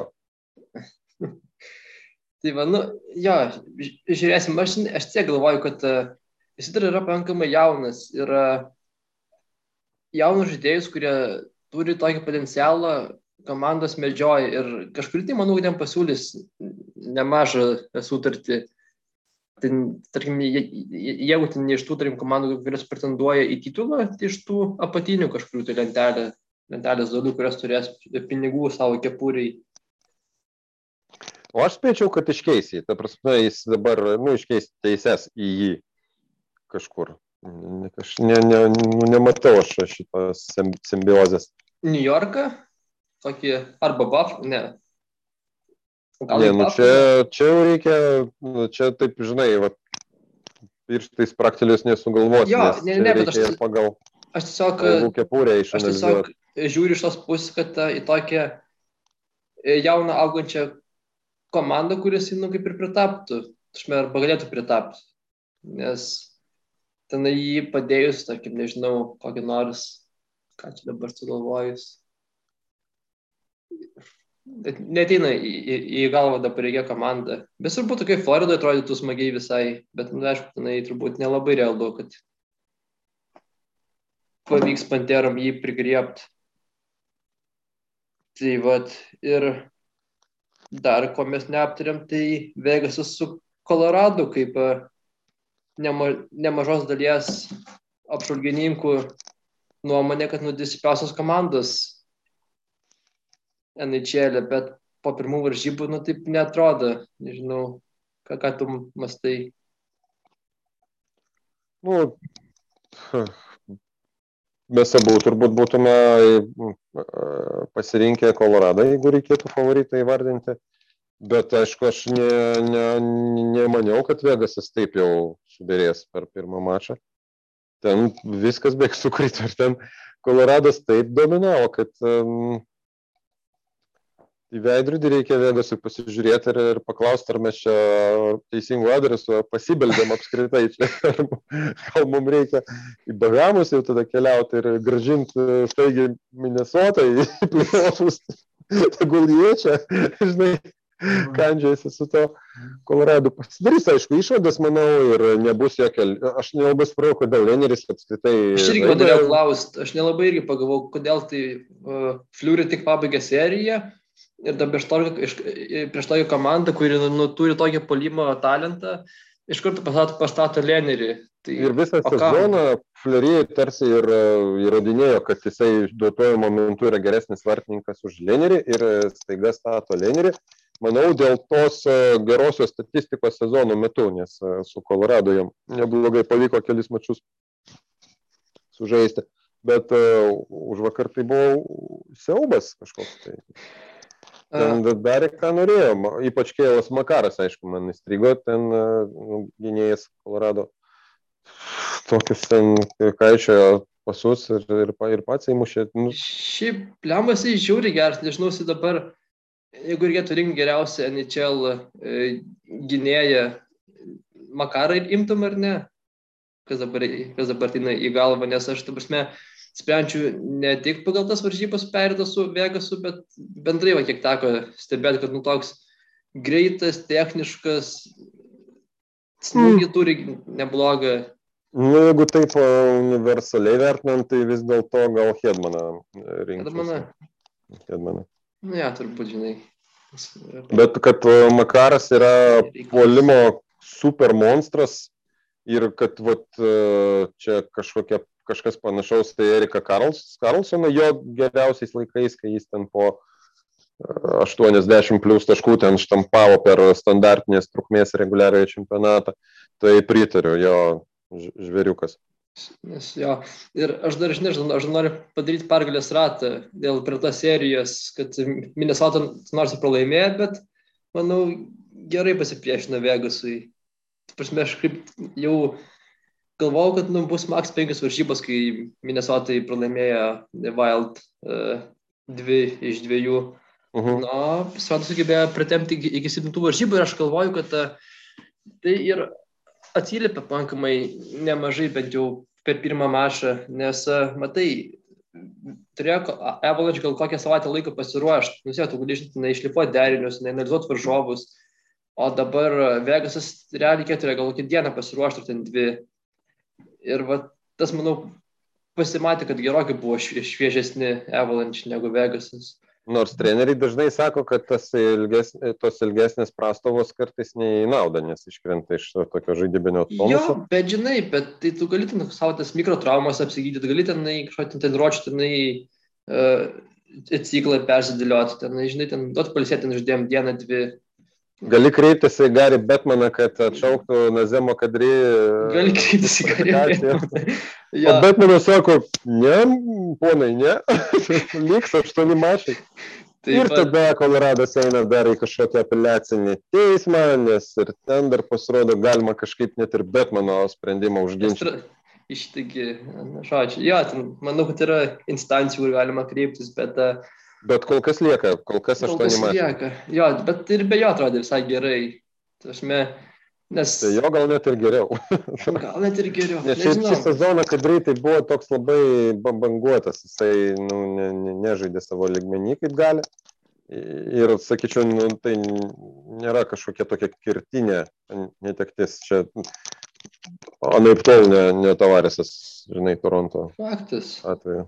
Jo, bet, žinai, aš tik dar liekant prie tų varžybų paminėt, kad Lemma nepatinka man, kai pradeda tuos visus uh, tokius nelabai švarius dalykus daryti. Kai mato, kad komanda pralaimi, kad tave tam daro į vienus vardus, pradeda tenai lasdas kažyti, tenai ant ledo greutinai su alkūniam vaikščiot, kaip, pavyzdžiui, pačiarėtė, man atrodo, uh Mhm. Gerardą, aš mes alkūnė, nu, Taip. tai tikrai turėjome matyti, kad jisai atčiažė ir dabar specialiai alkūnėm tiesiai į galvą, ne? Paskui, kai Rypsas šitągi tieškė ant ledo Greivsą irgi, nu, tai aš žinau, Rivzui, Rivzui davė du mačius. jo, bet tokie huliganiški, nu, man nepatinka, nu, tai jeigu pralaimi, nu, tai viskas kaip ir, nu, tai, žinai, tai serija tęsiasi iki keturių pergalių, o ne prie vienas varžybas ir dabar, kai užsiemė tokiais dalykais, nu, tokiai, žinai, palieka nelabai gerą skonį Brunojai. Nu, žiūrovui gal ir palieka, bet aš manau, jiem patiems tai nepalieka. Čia tokia, nu, yra playoffinio ledo rytulio dalis ir manau, ten jie visi yra prie to pripratę ir žino, kad taip gali nutikti. Bet tai matai, kad tai yra fiziškas žaidimas ir yra nešvarus žaidimas. Tai čia yra skirtumas.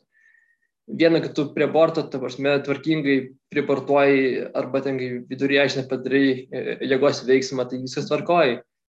Bet kai tu matai, kad žaidėjas čiuoži link tavęs ir tu atsatai alkūnėjame galvą, nu, tai, žinai, Aš suprantu, kad atrodo tai, va, taip ne, negražiai, bjauriai, ten, e, žinai, kokčiai, bet e, kiek va, teko girdėti pačių ledų rytulininkų pasisakymų po tokių vat, situacijų, ne po tokių vat, mačų, kai viena komanda ten pirmauja, kita pradeda ten e, atvirai ten e, hamiškauti.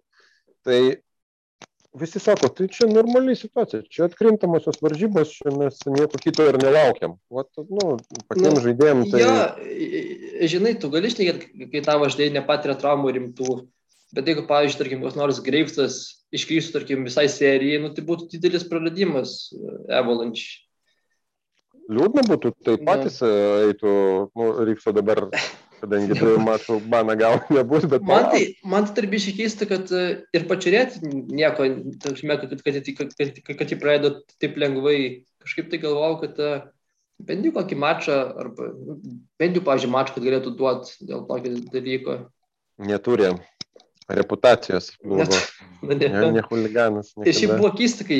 Vardas gražus vėlgi, ne, negali, negali tik tam žmogaus.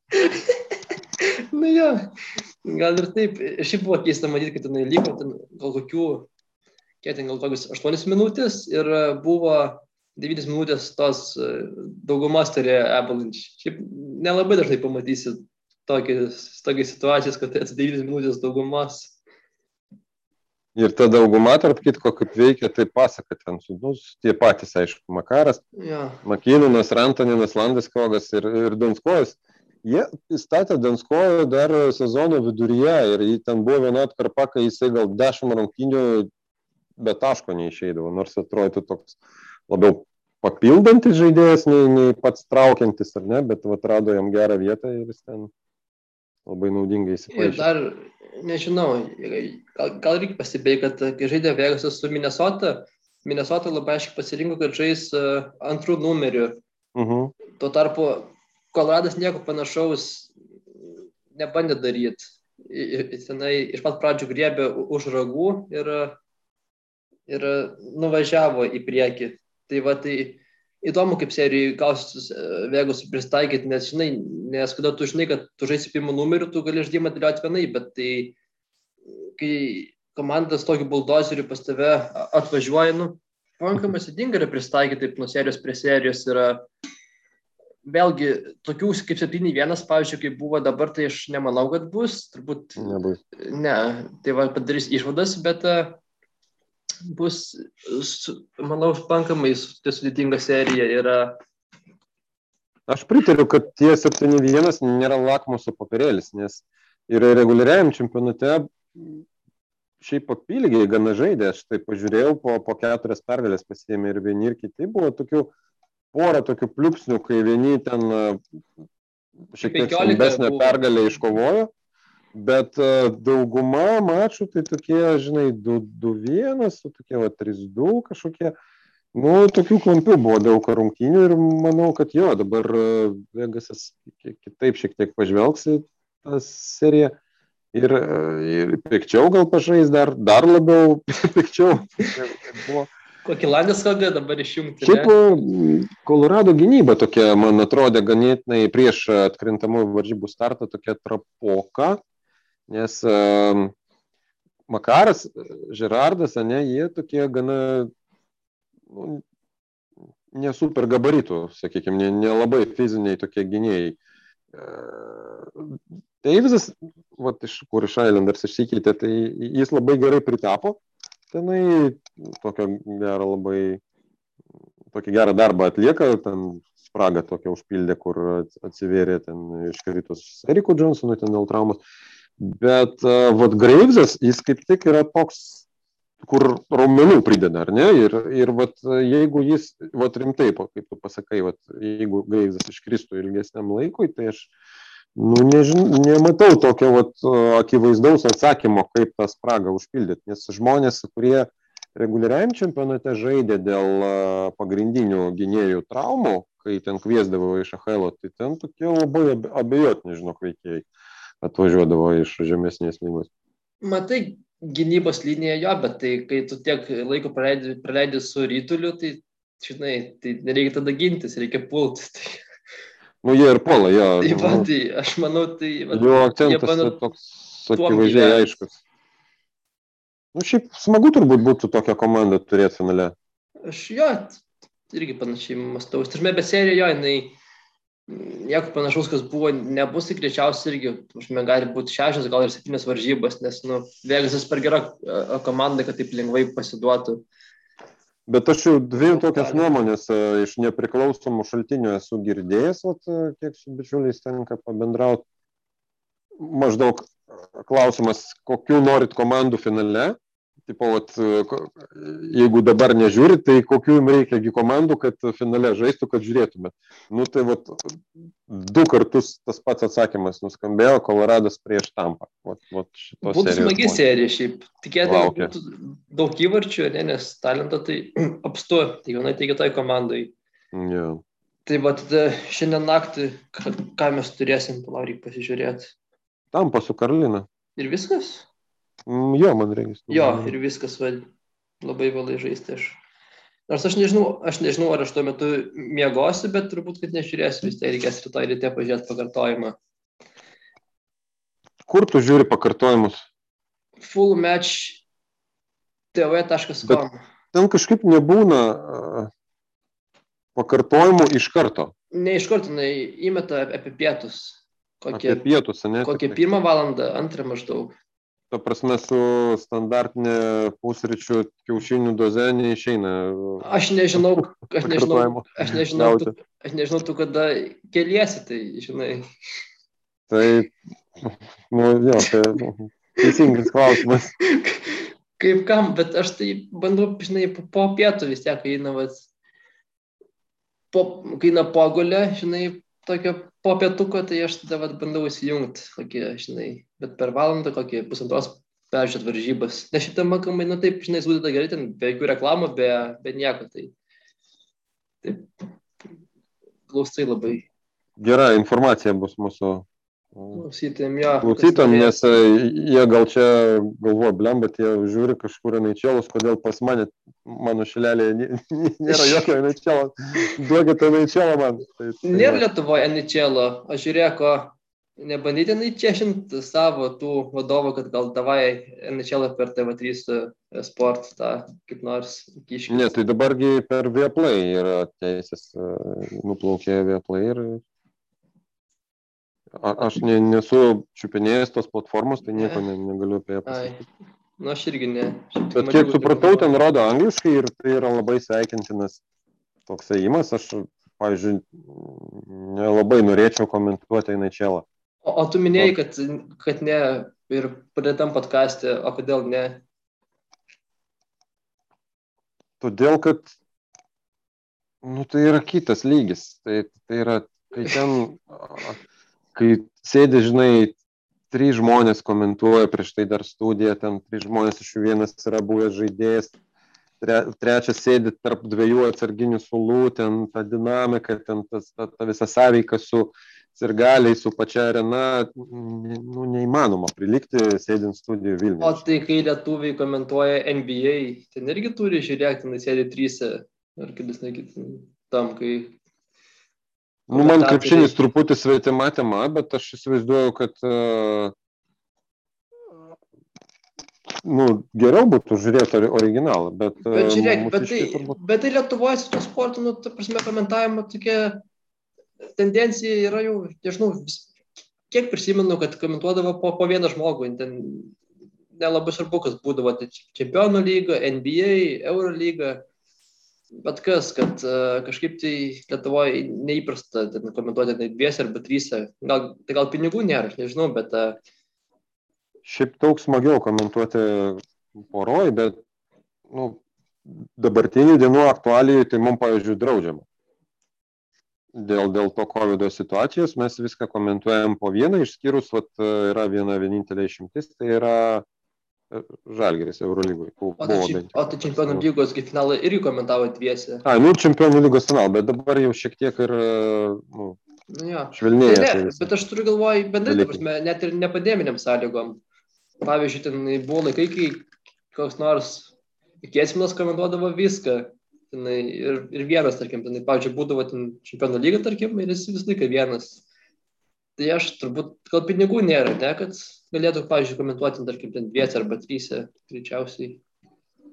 Nu, gal ir tas, tas aktualu.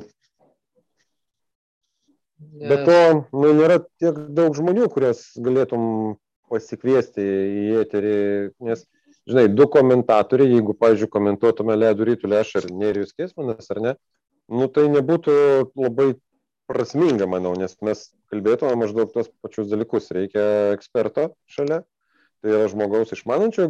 Optimalu būtų, kad uh, buvęs žaidėjas arba, arba, treneris. Ne?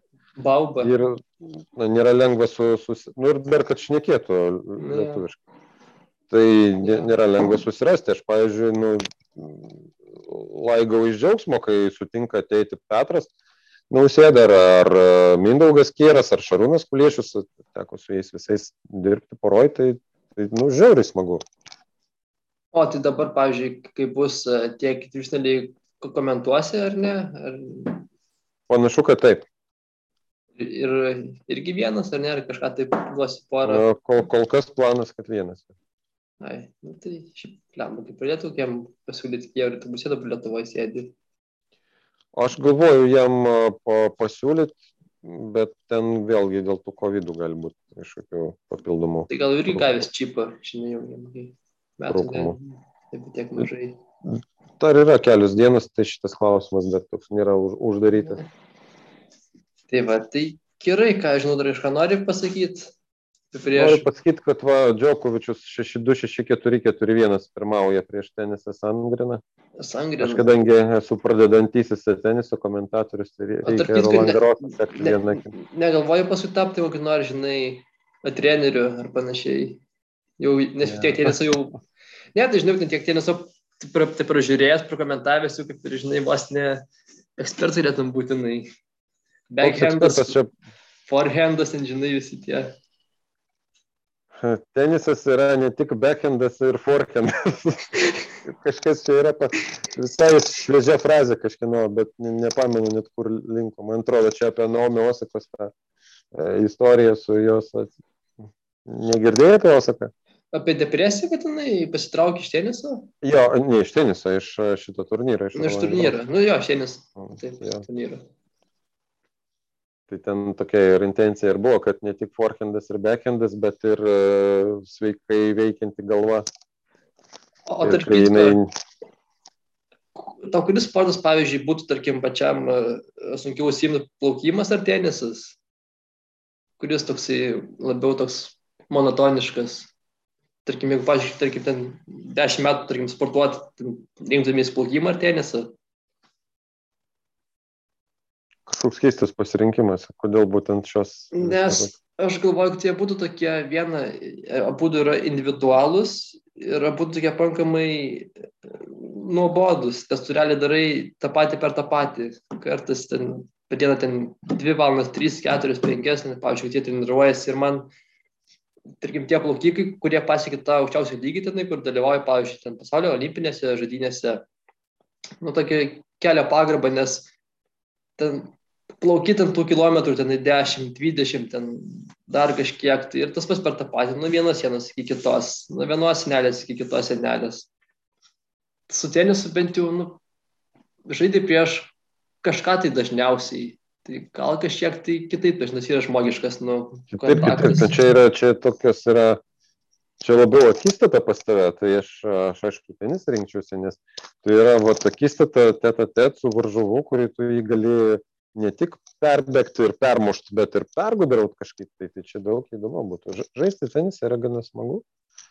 O plaukimas, tai tau net varžovai nereikalingi, tu labiau su laik, laikmačiu. Jo, bet tik, na, kaip galvoju, žinai, tenai plaukai ten per dieną, ten po 5 valandas tam baseinė ir ten nuo snelės iki snelės kapoji, taip, žinai, vieną, kitą, vieną, kitą. Bet tokių daug, o, pavyzdžiui, dviračių sportas tada. Dviračių sportas. Na, nu, žinai, dviračių sportas, bent jau keičiasi peizažas kažkoks, tai aplinka keičiasi vis tiek, nu, tu važiuoji ten, pavyzdžiui, nu, ten miškas, tenai aplinkui, ten kažkaip namai, ten dar kažkas, na, nu, žinai, čia kinta. Būdamas plaukikas gali į Akmenos ežerą nuvažiuoti, paplauti, įgūdžius parodyti žmonėms. nu jo, nebent. Ja, sugalvoti kažkokios veiklos. Tokiais būdais. Tai tada mes ir toliau galim nueiti, pavyzdžiui, vat, šiandien kaip tik stebėjau Instagram'e eilinį video iš Brigitos Virbalytės treniruotis. Nu, tai kaip tu tada tą apibūdintum procesą? E, ai, bet, bet tai ėjimą tą patį turbūt susijęs su, nors, pavyzdžiui, bėgimu. Nu, turgi, žinai, tik, ne, ne ant bėgti, kad tu eini kažkokią, tai, nežinau, per, per trasą, tai tu arba vėlgi ten ar miškas, ar ten miestas, ar dar kažkas, nu, kažkas nekeičiasi aplinka tai nors tu ir darai tą patį, bet nu, tai, kas yra aplink tave, nu, jas dalykais keičiasi. Jeigu ten, tarkim, dalyvauji varžybose, kur nors tenai Berlyne, ar tenai, nežinau, ten, kaip nors tenai, ten New York'e, dar kažkur tenai ėjimo varžybose, tai vis tiek, žinai, keičiasi vaizdai. Tai nu, smegenis vis tiek turi pristatyti kažkiek, tas, vari, tas variabilumas vis tiek išlieka. Tai vat. Mane stebina, kad jie Pavyzdžiui, ta pati Brigita, jinai besitreniruodama muzikos nenaudoja.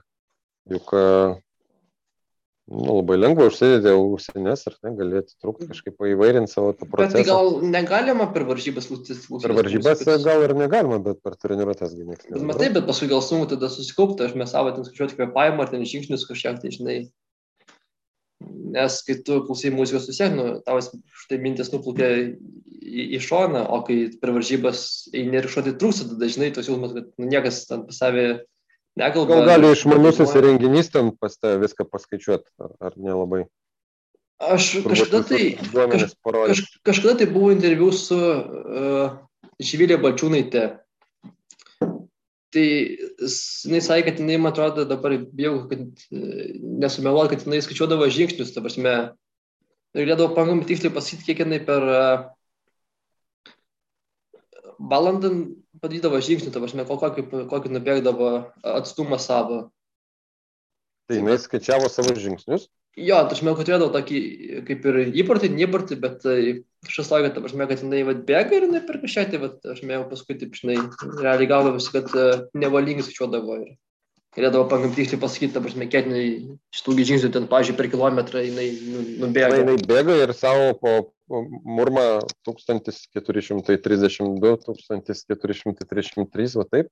Aš nežinau, ar jinai murmą, jau sakai, mintysi, žinai, tai, nesakau, turbūt, kada nubėgi per ten tiek kilometrų, turbūt, žinai, darosi, kad automatizmas, kad jau, žinai, jau nebereikia. O tai kam tada šitie reikalingi visi išmanieji agregatai? tai čia šiaip, žinai, kad tokiem mėgėjam. Aš nežinau, matai, tas interviu buvo prieš keletą metų, gal dar tuo metu nebuvo tiek paplydę tie visi aparatai. Bet šeima per varžybas irgi negalima su tais išmaniaisiais, ar galima, rodyti, tik tai turi, gali turėti tą paprastą laikrodį. Nors aš nesu tikras. Įdomus klausimas, aš ne, nesu kompetitingas. O bet iš esmės, o ką jisai galėtų Nes, pakeisti? Kad jie, kad jie ten turi, bet galbūt ten ir paprastas laikrodis, ką žinau. Nes bėga dažniausiai tų ilgesnių distancijų nuo tų nu, bėgikai, tai jie su, su laikrodžiu tikrai, bet to, kokios, ja. koks jo funkcionalas to laikrodžio. Tai, tai turbūt laik, laikai, nes mes pažiūrėtų laiką greičiausiai, aš taip įsivaizduoju, nes, nu ką tenai atstumas bus tas pats, gal tie, žinai, yra intervalų kažkokie tai bėgimo, tarkim, kiek nubėgi, pavyzdžiui, tam tikrą trasos dalį. Bent jau aš taip, žinai, būčiau linkęs manyti. Tu jau išjungiai įrašą? Dar ne, bet galiu išjungti jau viskas. Ne? Ai, tai noriu pasakyti, kad e, visą šitą litaniją eis į eterį. Ai, nu tai galės, Susijusi su ledu rytuliu. galės nebeklausyti čia tiesiog. Tai, Nu čia Vadžokovičius kaip tik nesugebėjo e, užbaigti dar 5-2 tik trečiam sete. o ko žmonės nori dabar yra po, po, po 12, tai jau, jau žinai, jau birželio antrą dieną, tai... Tu apskritai dabar pas tą laikotarpis, kai tu mėgi po 2 valandas per dieną. Kita vertus, va, dvi? mažas vaikas, taigi yra gerai, ne? nes jisai nieko gi nedaro. Jis A, ne? nori dar pažinti gyvenimo, jis tiesiog e, miega, valgo, nu, reikia kartais. Taip, ir reikia dalykus, žinai, daryti, keisti, perrengti, pampersus pakeisti. Aš Nu, aišku, tai tas, tas, tas tai tiesa. aš aišku, to labai dažnai nedarau, kas šiaip, nu, bet reikia, reikia, dabar reikia galvą, nu, nu, štaigi, nu, nulenkti. Tai vat, bet kartais tenka, tai ką aš žinau, žinok. Nėra taip paprasta, bet, žinok, visai nieko šiaip. Tasme, su bet kokiu, bet kokiu kitokiu gyvų objektų net, nu, nepatirsi to. Tai, žinai. Bet užtat e, turi gerą pasiteisinimą žiūrėti NHL nuolat. Per kokį ten sakei saitą? fullmatchtv.com O, Aš Tai, neturiu, pas... pažiūrėjau, nu, vat, anksčiau gal sąžinė grauždavo, kad tu laisvalaikį savo atiduodi ledų rytliui, o dabar jis tarsi ir ne laisvalaikis, tu tarsi prižiūri savo keksą ir tipo, o tuo pačiu ten kažkur įsijungi Nu. savo fone. žinai, mes, mes bent kol kas bandom ten, kad telikas ir vaikas nebūtų vienam kambarį. Tašme, nu, kaip vienam kambarį gali būti, bet kad nebūtų veikiantis telikas tuo metu. Mm. Tai va, tai aš vas sakau, bandau po, po pietų, kada va, pavalgo visi, kada eina tenai maitinti arba miegoti, tai aš tada va, sėdu ant sofos ir va, galvoju, va, per valandą, tenai pusantros, bet, bet permesiu tenai varžybas, plus minus, tenai, kad matyti, kas vyksta ir viskas. Nes tom tiesioginiam, gal ir būtų galima, žinai, bet, ai, tiek to.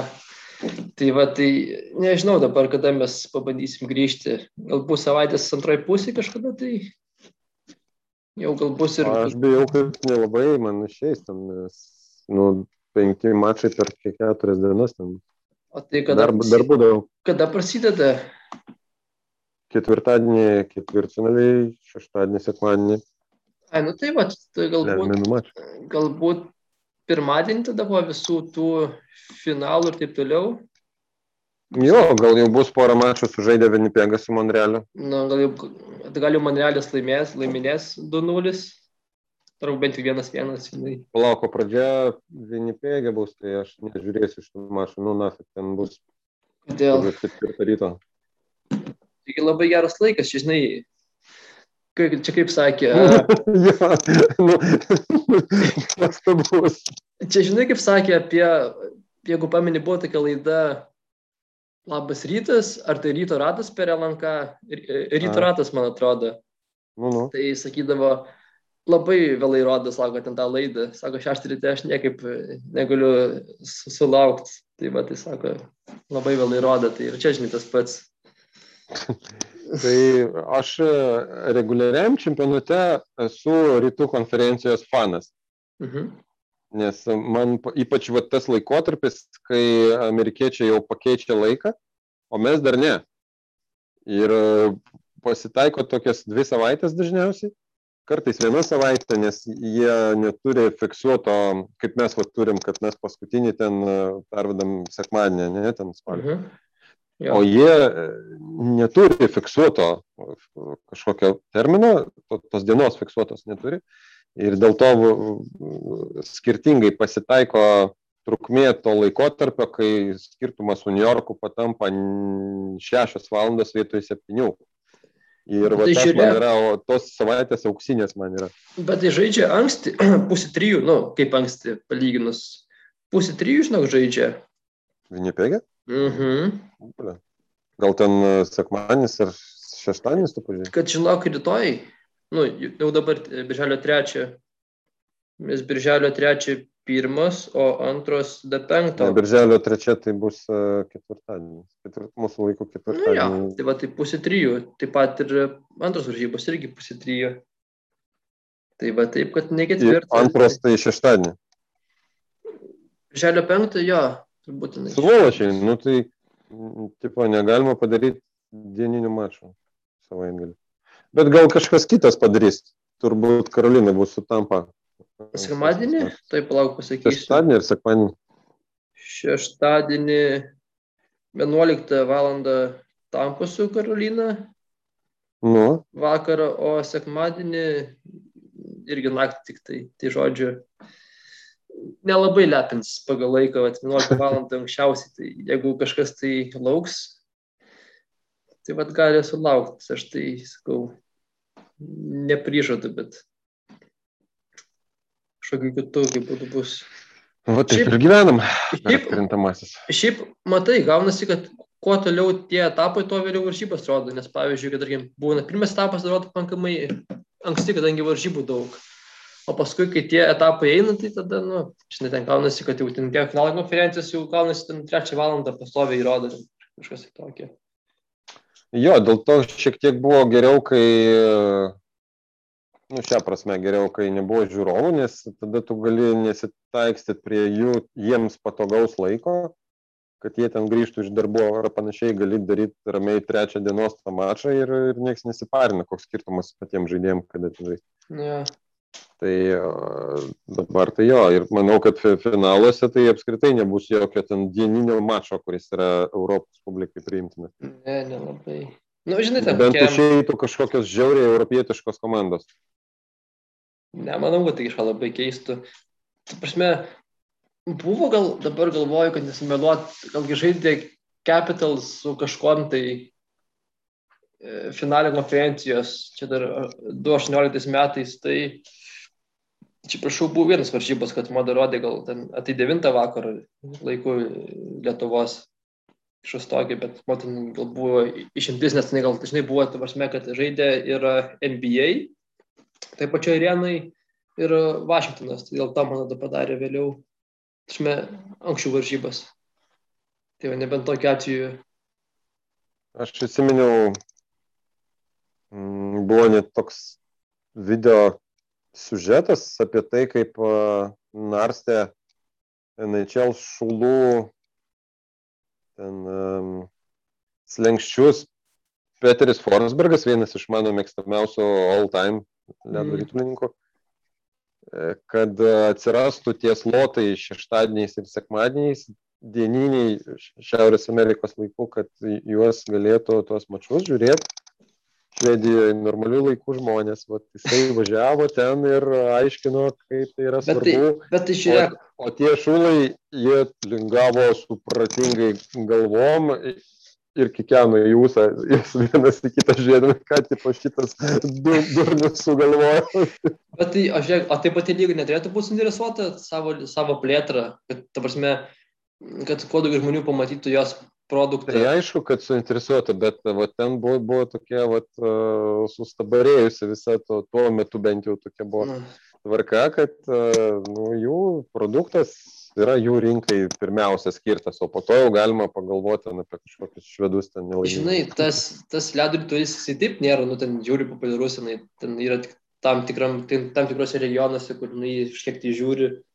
Bet beje, lūžis tai įvyko galiausiai ir aš taip tada supratau, kad Forsbergo tie žygiai, jie kaip tik buvo vaisingi. Bent jau iš dalies jie nulėmė, kad e, atsirado tų dieninių mačų e, savaitgaliais ir e, gaila tik tai, kad e, mūsų kanalai, kurie rodo NHL, bent jau, pavyzdžiui, Setantas sportą, ne, vat mūsų Mhm. regione transliuoja NHL, jie prioritetą savaitgalį skiria futbolui vis tiek. Ta prasme, net jeigu kažkoks super mačas NHL vyksta, e, nu, pali, pavyzdžiui, ten kokią 8 val. vakaro mūsų laiku ir žaidžia kokią nors e, ten e, Granadą su Valjedolydu, ten Ispanijos lalygoje, jie rodys Okay. vat Valjedolydą. Nu, žinai, Nu, e, futbolas yra aukščiau visko, nepriklausomai nuo to, kas dar vyksta. Tasme gali būti, jinai, kad ir Ispanijos antro, antro dešimtuko komandos ir vis tiek. Nu, Nu taip, ne, neperspėsiu, neperspėsiu tu futbolą, daryk tik, ką nori. aš turiu minti, kad apmaudu tas, tas pastangas įkvoti. Prasme, tu ten vat, padarai tokį gerą darbą, įtikini, jie padaro ten Aničelose, o čia Europoje nerodo, nes taip futbolas. Ne, gal. Švedijoje ten kitaip, ten turbūt yra kažkoks tai... Bet kanalas, net dabar nu, nėra problemų susirasti tas transliacijas, tai, ten, žinai, pilna Nu, puslapių. Nors Tai, nu, geresnės kokybės, jeigu jau vis tiek moki ten už kažkokią televiziją. Ai, nu jo. Visada yra išeitis, tu gali ten, kad ir NHL centrą nusipirkti, ten net neprenumeratą. O tarp, o, o tarp kitko, e- esi bandęs ar nepirkt? Aš esu bandęs nemokamai. Labai geras daiktas, Kai nemokam, jo. bet nepigus. Sako, viskas, kas nemokamai yra neblogai. Aš Ten irgi vat, pasitaiko akcijų gražių, pavyzdžiui, kažkuriais tai metais buvo, aš tada va tyrimiau tą trajalą. Buvo gal 40 dolerių visam sezonui. Kažkas tokio, nes ai, šiaip kaina dabar turbūt apie ten link šimto kažkas, apie gal 99 dabar doleriai buvo paskutiniai keli sezonai. Matai, jeigu vyktų, jeigu vyktų normalių laikų, galėtum galvoti, dabar kai vyksta ten trečią ar ke- ketvirtą valandą, nu, tugi nesikelsi kiekvieną naktį ten žiūrėti, tai galvoju, dar verta. E, Bet kai kurie moka taip sudėlioti dieną, kad jie, jiem nereikia keltis, jie dar ne- nėra gulę. Sorry. Ir jo. ramiai antrą valandą ar pirmą, kai mažesnis skirtumas laukia, žinai, išsivietę prie ekrano, Nu jo, jau žiūri. gerai, kai turi galimybę. Aš kažkada tai panašiai. Aš tai, man neišina niekaip taip padaryti, nes jeigu, tarkim, nereikia į darbą iš ryto, tai reikia šunį vesti iš ryto, tai čia reikia keltis. Tai man nereičia mėgoti. Tai va. Džokovičius pasėmė pagaliau tą savo pergalę ir baigėsi diena. O čia koks etapas buvo? Čia pirmas ratas Roland Garoso. Ai, nu, tai va, ai, šiandien nieko turnyros, pasigan, nu, pakankamai prestižinis. Nėra ten... Nu, Čia kosmosas kažkoks vyksta pas juos, e, aš studiją važiuoju, vat, tie, e, tos technologijos, kurias aš esu įpratęs matyti lengvos fantastikos filmuose paskutiniajam praeito šimtmečio dešimtmetyje, čia Mm. dabar vyksta pas mane televizijoje, nes taip sėdi studijoje Barbara Šet su Patsu Vilanderiu ir pas juos tipo Novako Džokovičiaus projekcija atsiranda iš kažkur. Jis yra filmuojamas kitur, bet pas juos studijoje atsiranda. Man čia buvo Hollywood'e spec efektas 90-ųjų metų filme Total Recall. Sugeba dabar, žinai, tenai. 21 metai, tai. Tegu. Ir tipo čia anti-covid, tai nuostabiai, žinai, viskas ir tą prizmę gulasi. Ai, nu jo. kad e, jie gyvai ne- nedalyvauja, jis tipo projekcijos pavydalu. O, o kaip tu galvoji, Kažkur kitur. jau kada bus, ta prasme, tie visi baigsis pandeminiai reikalai sporte? Ta prasme, tie dar jau, jau kitais metais jau bus normalus tas Nu, žiūrėk, vakar, sezonas, vakar TD Gardenė buvo apie 17 tūkstančių žmonių. Jo. Bostone. Bet labai skiriasi, pavyzdžiui, Kanadai ten leidžia gal iki 3000, man atrodo, ten gal 2,5 kažkas Čia, tokio. tai čia tik pirmie mačai, Monrealio buvo pirmas mačas su žiūrovais šeštadienį. Jo. Leido mažiau nei 3. Bet e, iki kito sezono, manau, turėtų susitvarkyti visą tai. Na, aš tikiuosi, kad nebus jokių atmainų, kaip ir, žinai, jisai būtų nieko apsilankyti arenoje, kur nors ir panašiai. Ir biški O, pasilgti. olimpinės, vat, e, tokios ant klaustuko dabar pakibusios, bet Bet žiūrėk, vyks. o, o, bet tai, o, o kodėl? Tai prasme, tai sako daug žmonių, bet taigi žiūrovų mm, nebus galima tenai leisti paskui. Ten tie sportininkai turbūt vis tiek bus arba paskiepyti, arba tenai bus jau kelis kartus pertestuoti. Tai Mhm. O kodėl netingi, kas nei ten stadionas, arena, ten kokį nors, tenai plaukimo baseinas, nu, tai visas, kai ten kontaktų realiai neturės su išorė. Tai kodėl tai baibinasi? Nu, pirmą, kodėl neturės? Gali kažkas netyčia išsprūsti. Nu, bet tai čia aš manau, kad Japonai susitvarkys, jie pakankamai tokie tvarkingi, kad tenai, žinai. Jie pakankamai išeitų. tvarkingi, bet pas juos dabar nepaprastoji padėtis iki birželio 20. Pas juos nepaprastoji, jo. Ir e, jie savo vakcinos neturi, kas mane labai šiaip stebina, kad e, tokia pažengusi technologiškai tauta ir jį neturi savo e, vakcinos ir tikėjosi išrasti, bet neišėjo jiems. Kas, kas tai buvo, kodėl japonai nemoka išrasti vakcinos ir dabar ten tokiom avariniam sąlygom perkasi tą patį Pfizerį. Nu, Sputniko nesiperka, man atrodo. Teko girdėti, bet Dar to. Pfizerį perkasi, jo. Aš, aš tiesiog galvoju, kad tai yra tokia vat, natūrali žmonių, visiškai natūrali žmonių reakcija, nes uh, šalyje nepaprastoji padėtis, ar ne? Jeigu jinai tęsis po, balan, po birželio 20-osios, tai jokių žiūrovų tikrai nebus tada tribūnos. Jeigu nebus tribūnose žiūrovų, o rizika gauti kažkokių naujų to koronaviruso atmainų vis tiek yra, nes turbūt apie šimtas tūkstančių žmonių turi suvažiuoti į, į, į Tokiją. Ir tu kiekvieną, nu aš nežinau, ar, ar, ar realu yra kiekvieną taip pat susekti, atsekti. Ir, Kodėl? Bet tai čia kiekvienos šalies turbūt, nu, kaip ir reikalas, kad tenai testuotų, tarkim, ten prieš mėnesį testuotų, testuotų ten lygus dviem savaitėm, testuotų lygus savaitėjai. Gal jau kai kurie bus paskiepyti, matau, kad didžioji dauguma bus paskiepyti jau, aš taip įsivaizduoju. Skiepas jau... neduoda šimtaprocentės apsaugos. Nu, jo, nu, bet vis tiek, žinai, tenai 90 procentų, ten 91, tai nu, pakankamai, kad nieko. Bet sutik, gana lengva patikėti tuo, kad 100 tūkstančių žmonių tu su 100 procentą garantija nesupaisys.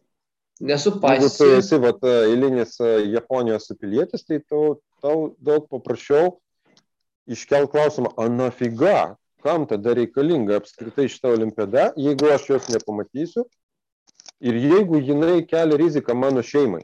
Nu, šiaip tai. Nu, bet, ne, bet matai, bet, bet kiek gyveno, bet, bet kiek gyveno olimpiniam kaimelį, ten jie tarpusavį tik tai nu, leidžia laiką ir jeigu ten tik keliauja iš kaimelio. Jo, į... bet, o, pažiūrėjau, 15 tūkstančių savanorių japonų vietinių, tai jie kažkaip visai. Bet tai gal nebus tiek daug. O tai kam tiek daug reikalingų bus? Reikia.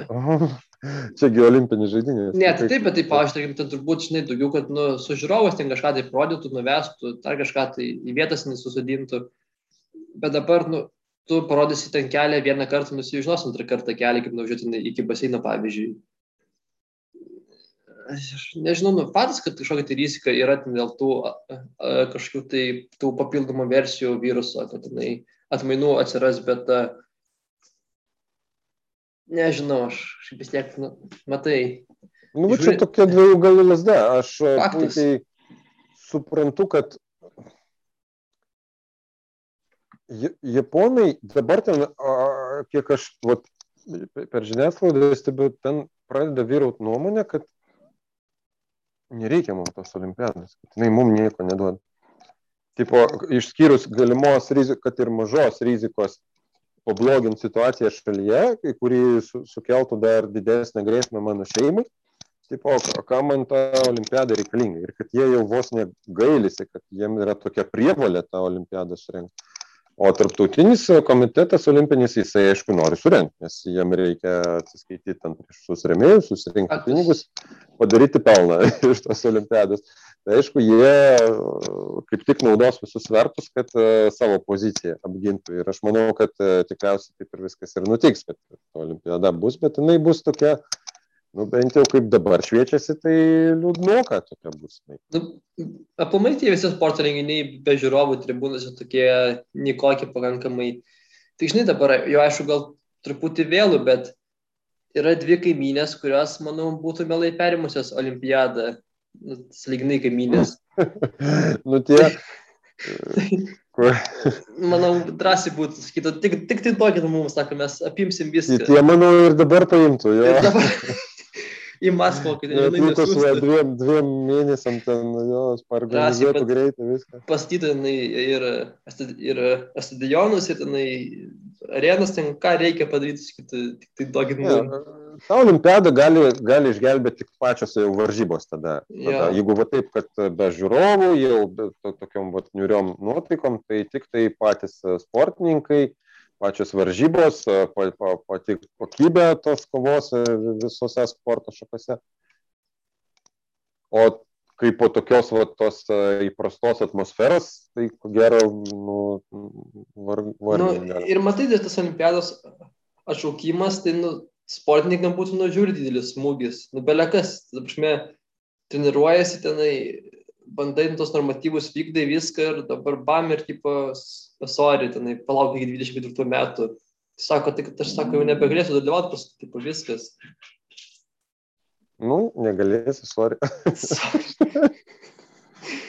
Tai, va, tai iš jų pusės, bet, nu, reikia tikėtis, kad viskas, jinai, žinai, nebus didelių nesklandumų. Tai, va, nežinau, mes čia labai į pievas nukeliavom. Jo, jo, tu iškirp paskutinės. Iškirpsiu aš. Tai, va, Tai, tai, kai, kai baigėsi ledo rytulio temos, tada Ne. spausk. nu, tai gal kam bus įdomu, žinai, klausyti tų, gal kažkas tai, gal, gal, gal, gal, kažkam irgi nelabai miegosis, tai va, turės pro, galės klausyti kažką, tai, žinai, ne tik ledo ritulį. Iškirp. Tai va, Palipdysim, va, to atsisveikinsim, gražiai tu tą i- iškirp ir palipdyk ten prie, kur mes apie Vegaso su Tampa porą kalbėjom, kad finale visi jūs laukia. Tvarkoj. Na ką, gerai, tada dėkui, kas klausėtės. Jeigu ką, tai gali ištietę prasūkit tiesiog, jeigu kam buvo ne, neįdomu. Aš, aš labai tinkiu tenai karpyti viską, tai tiesiog sakau, praskypinkit ir viskas, tenai, kaip baigėsi. Taip, gerai, tada iki viso. Kad jau yra langarosas, tai au revoir.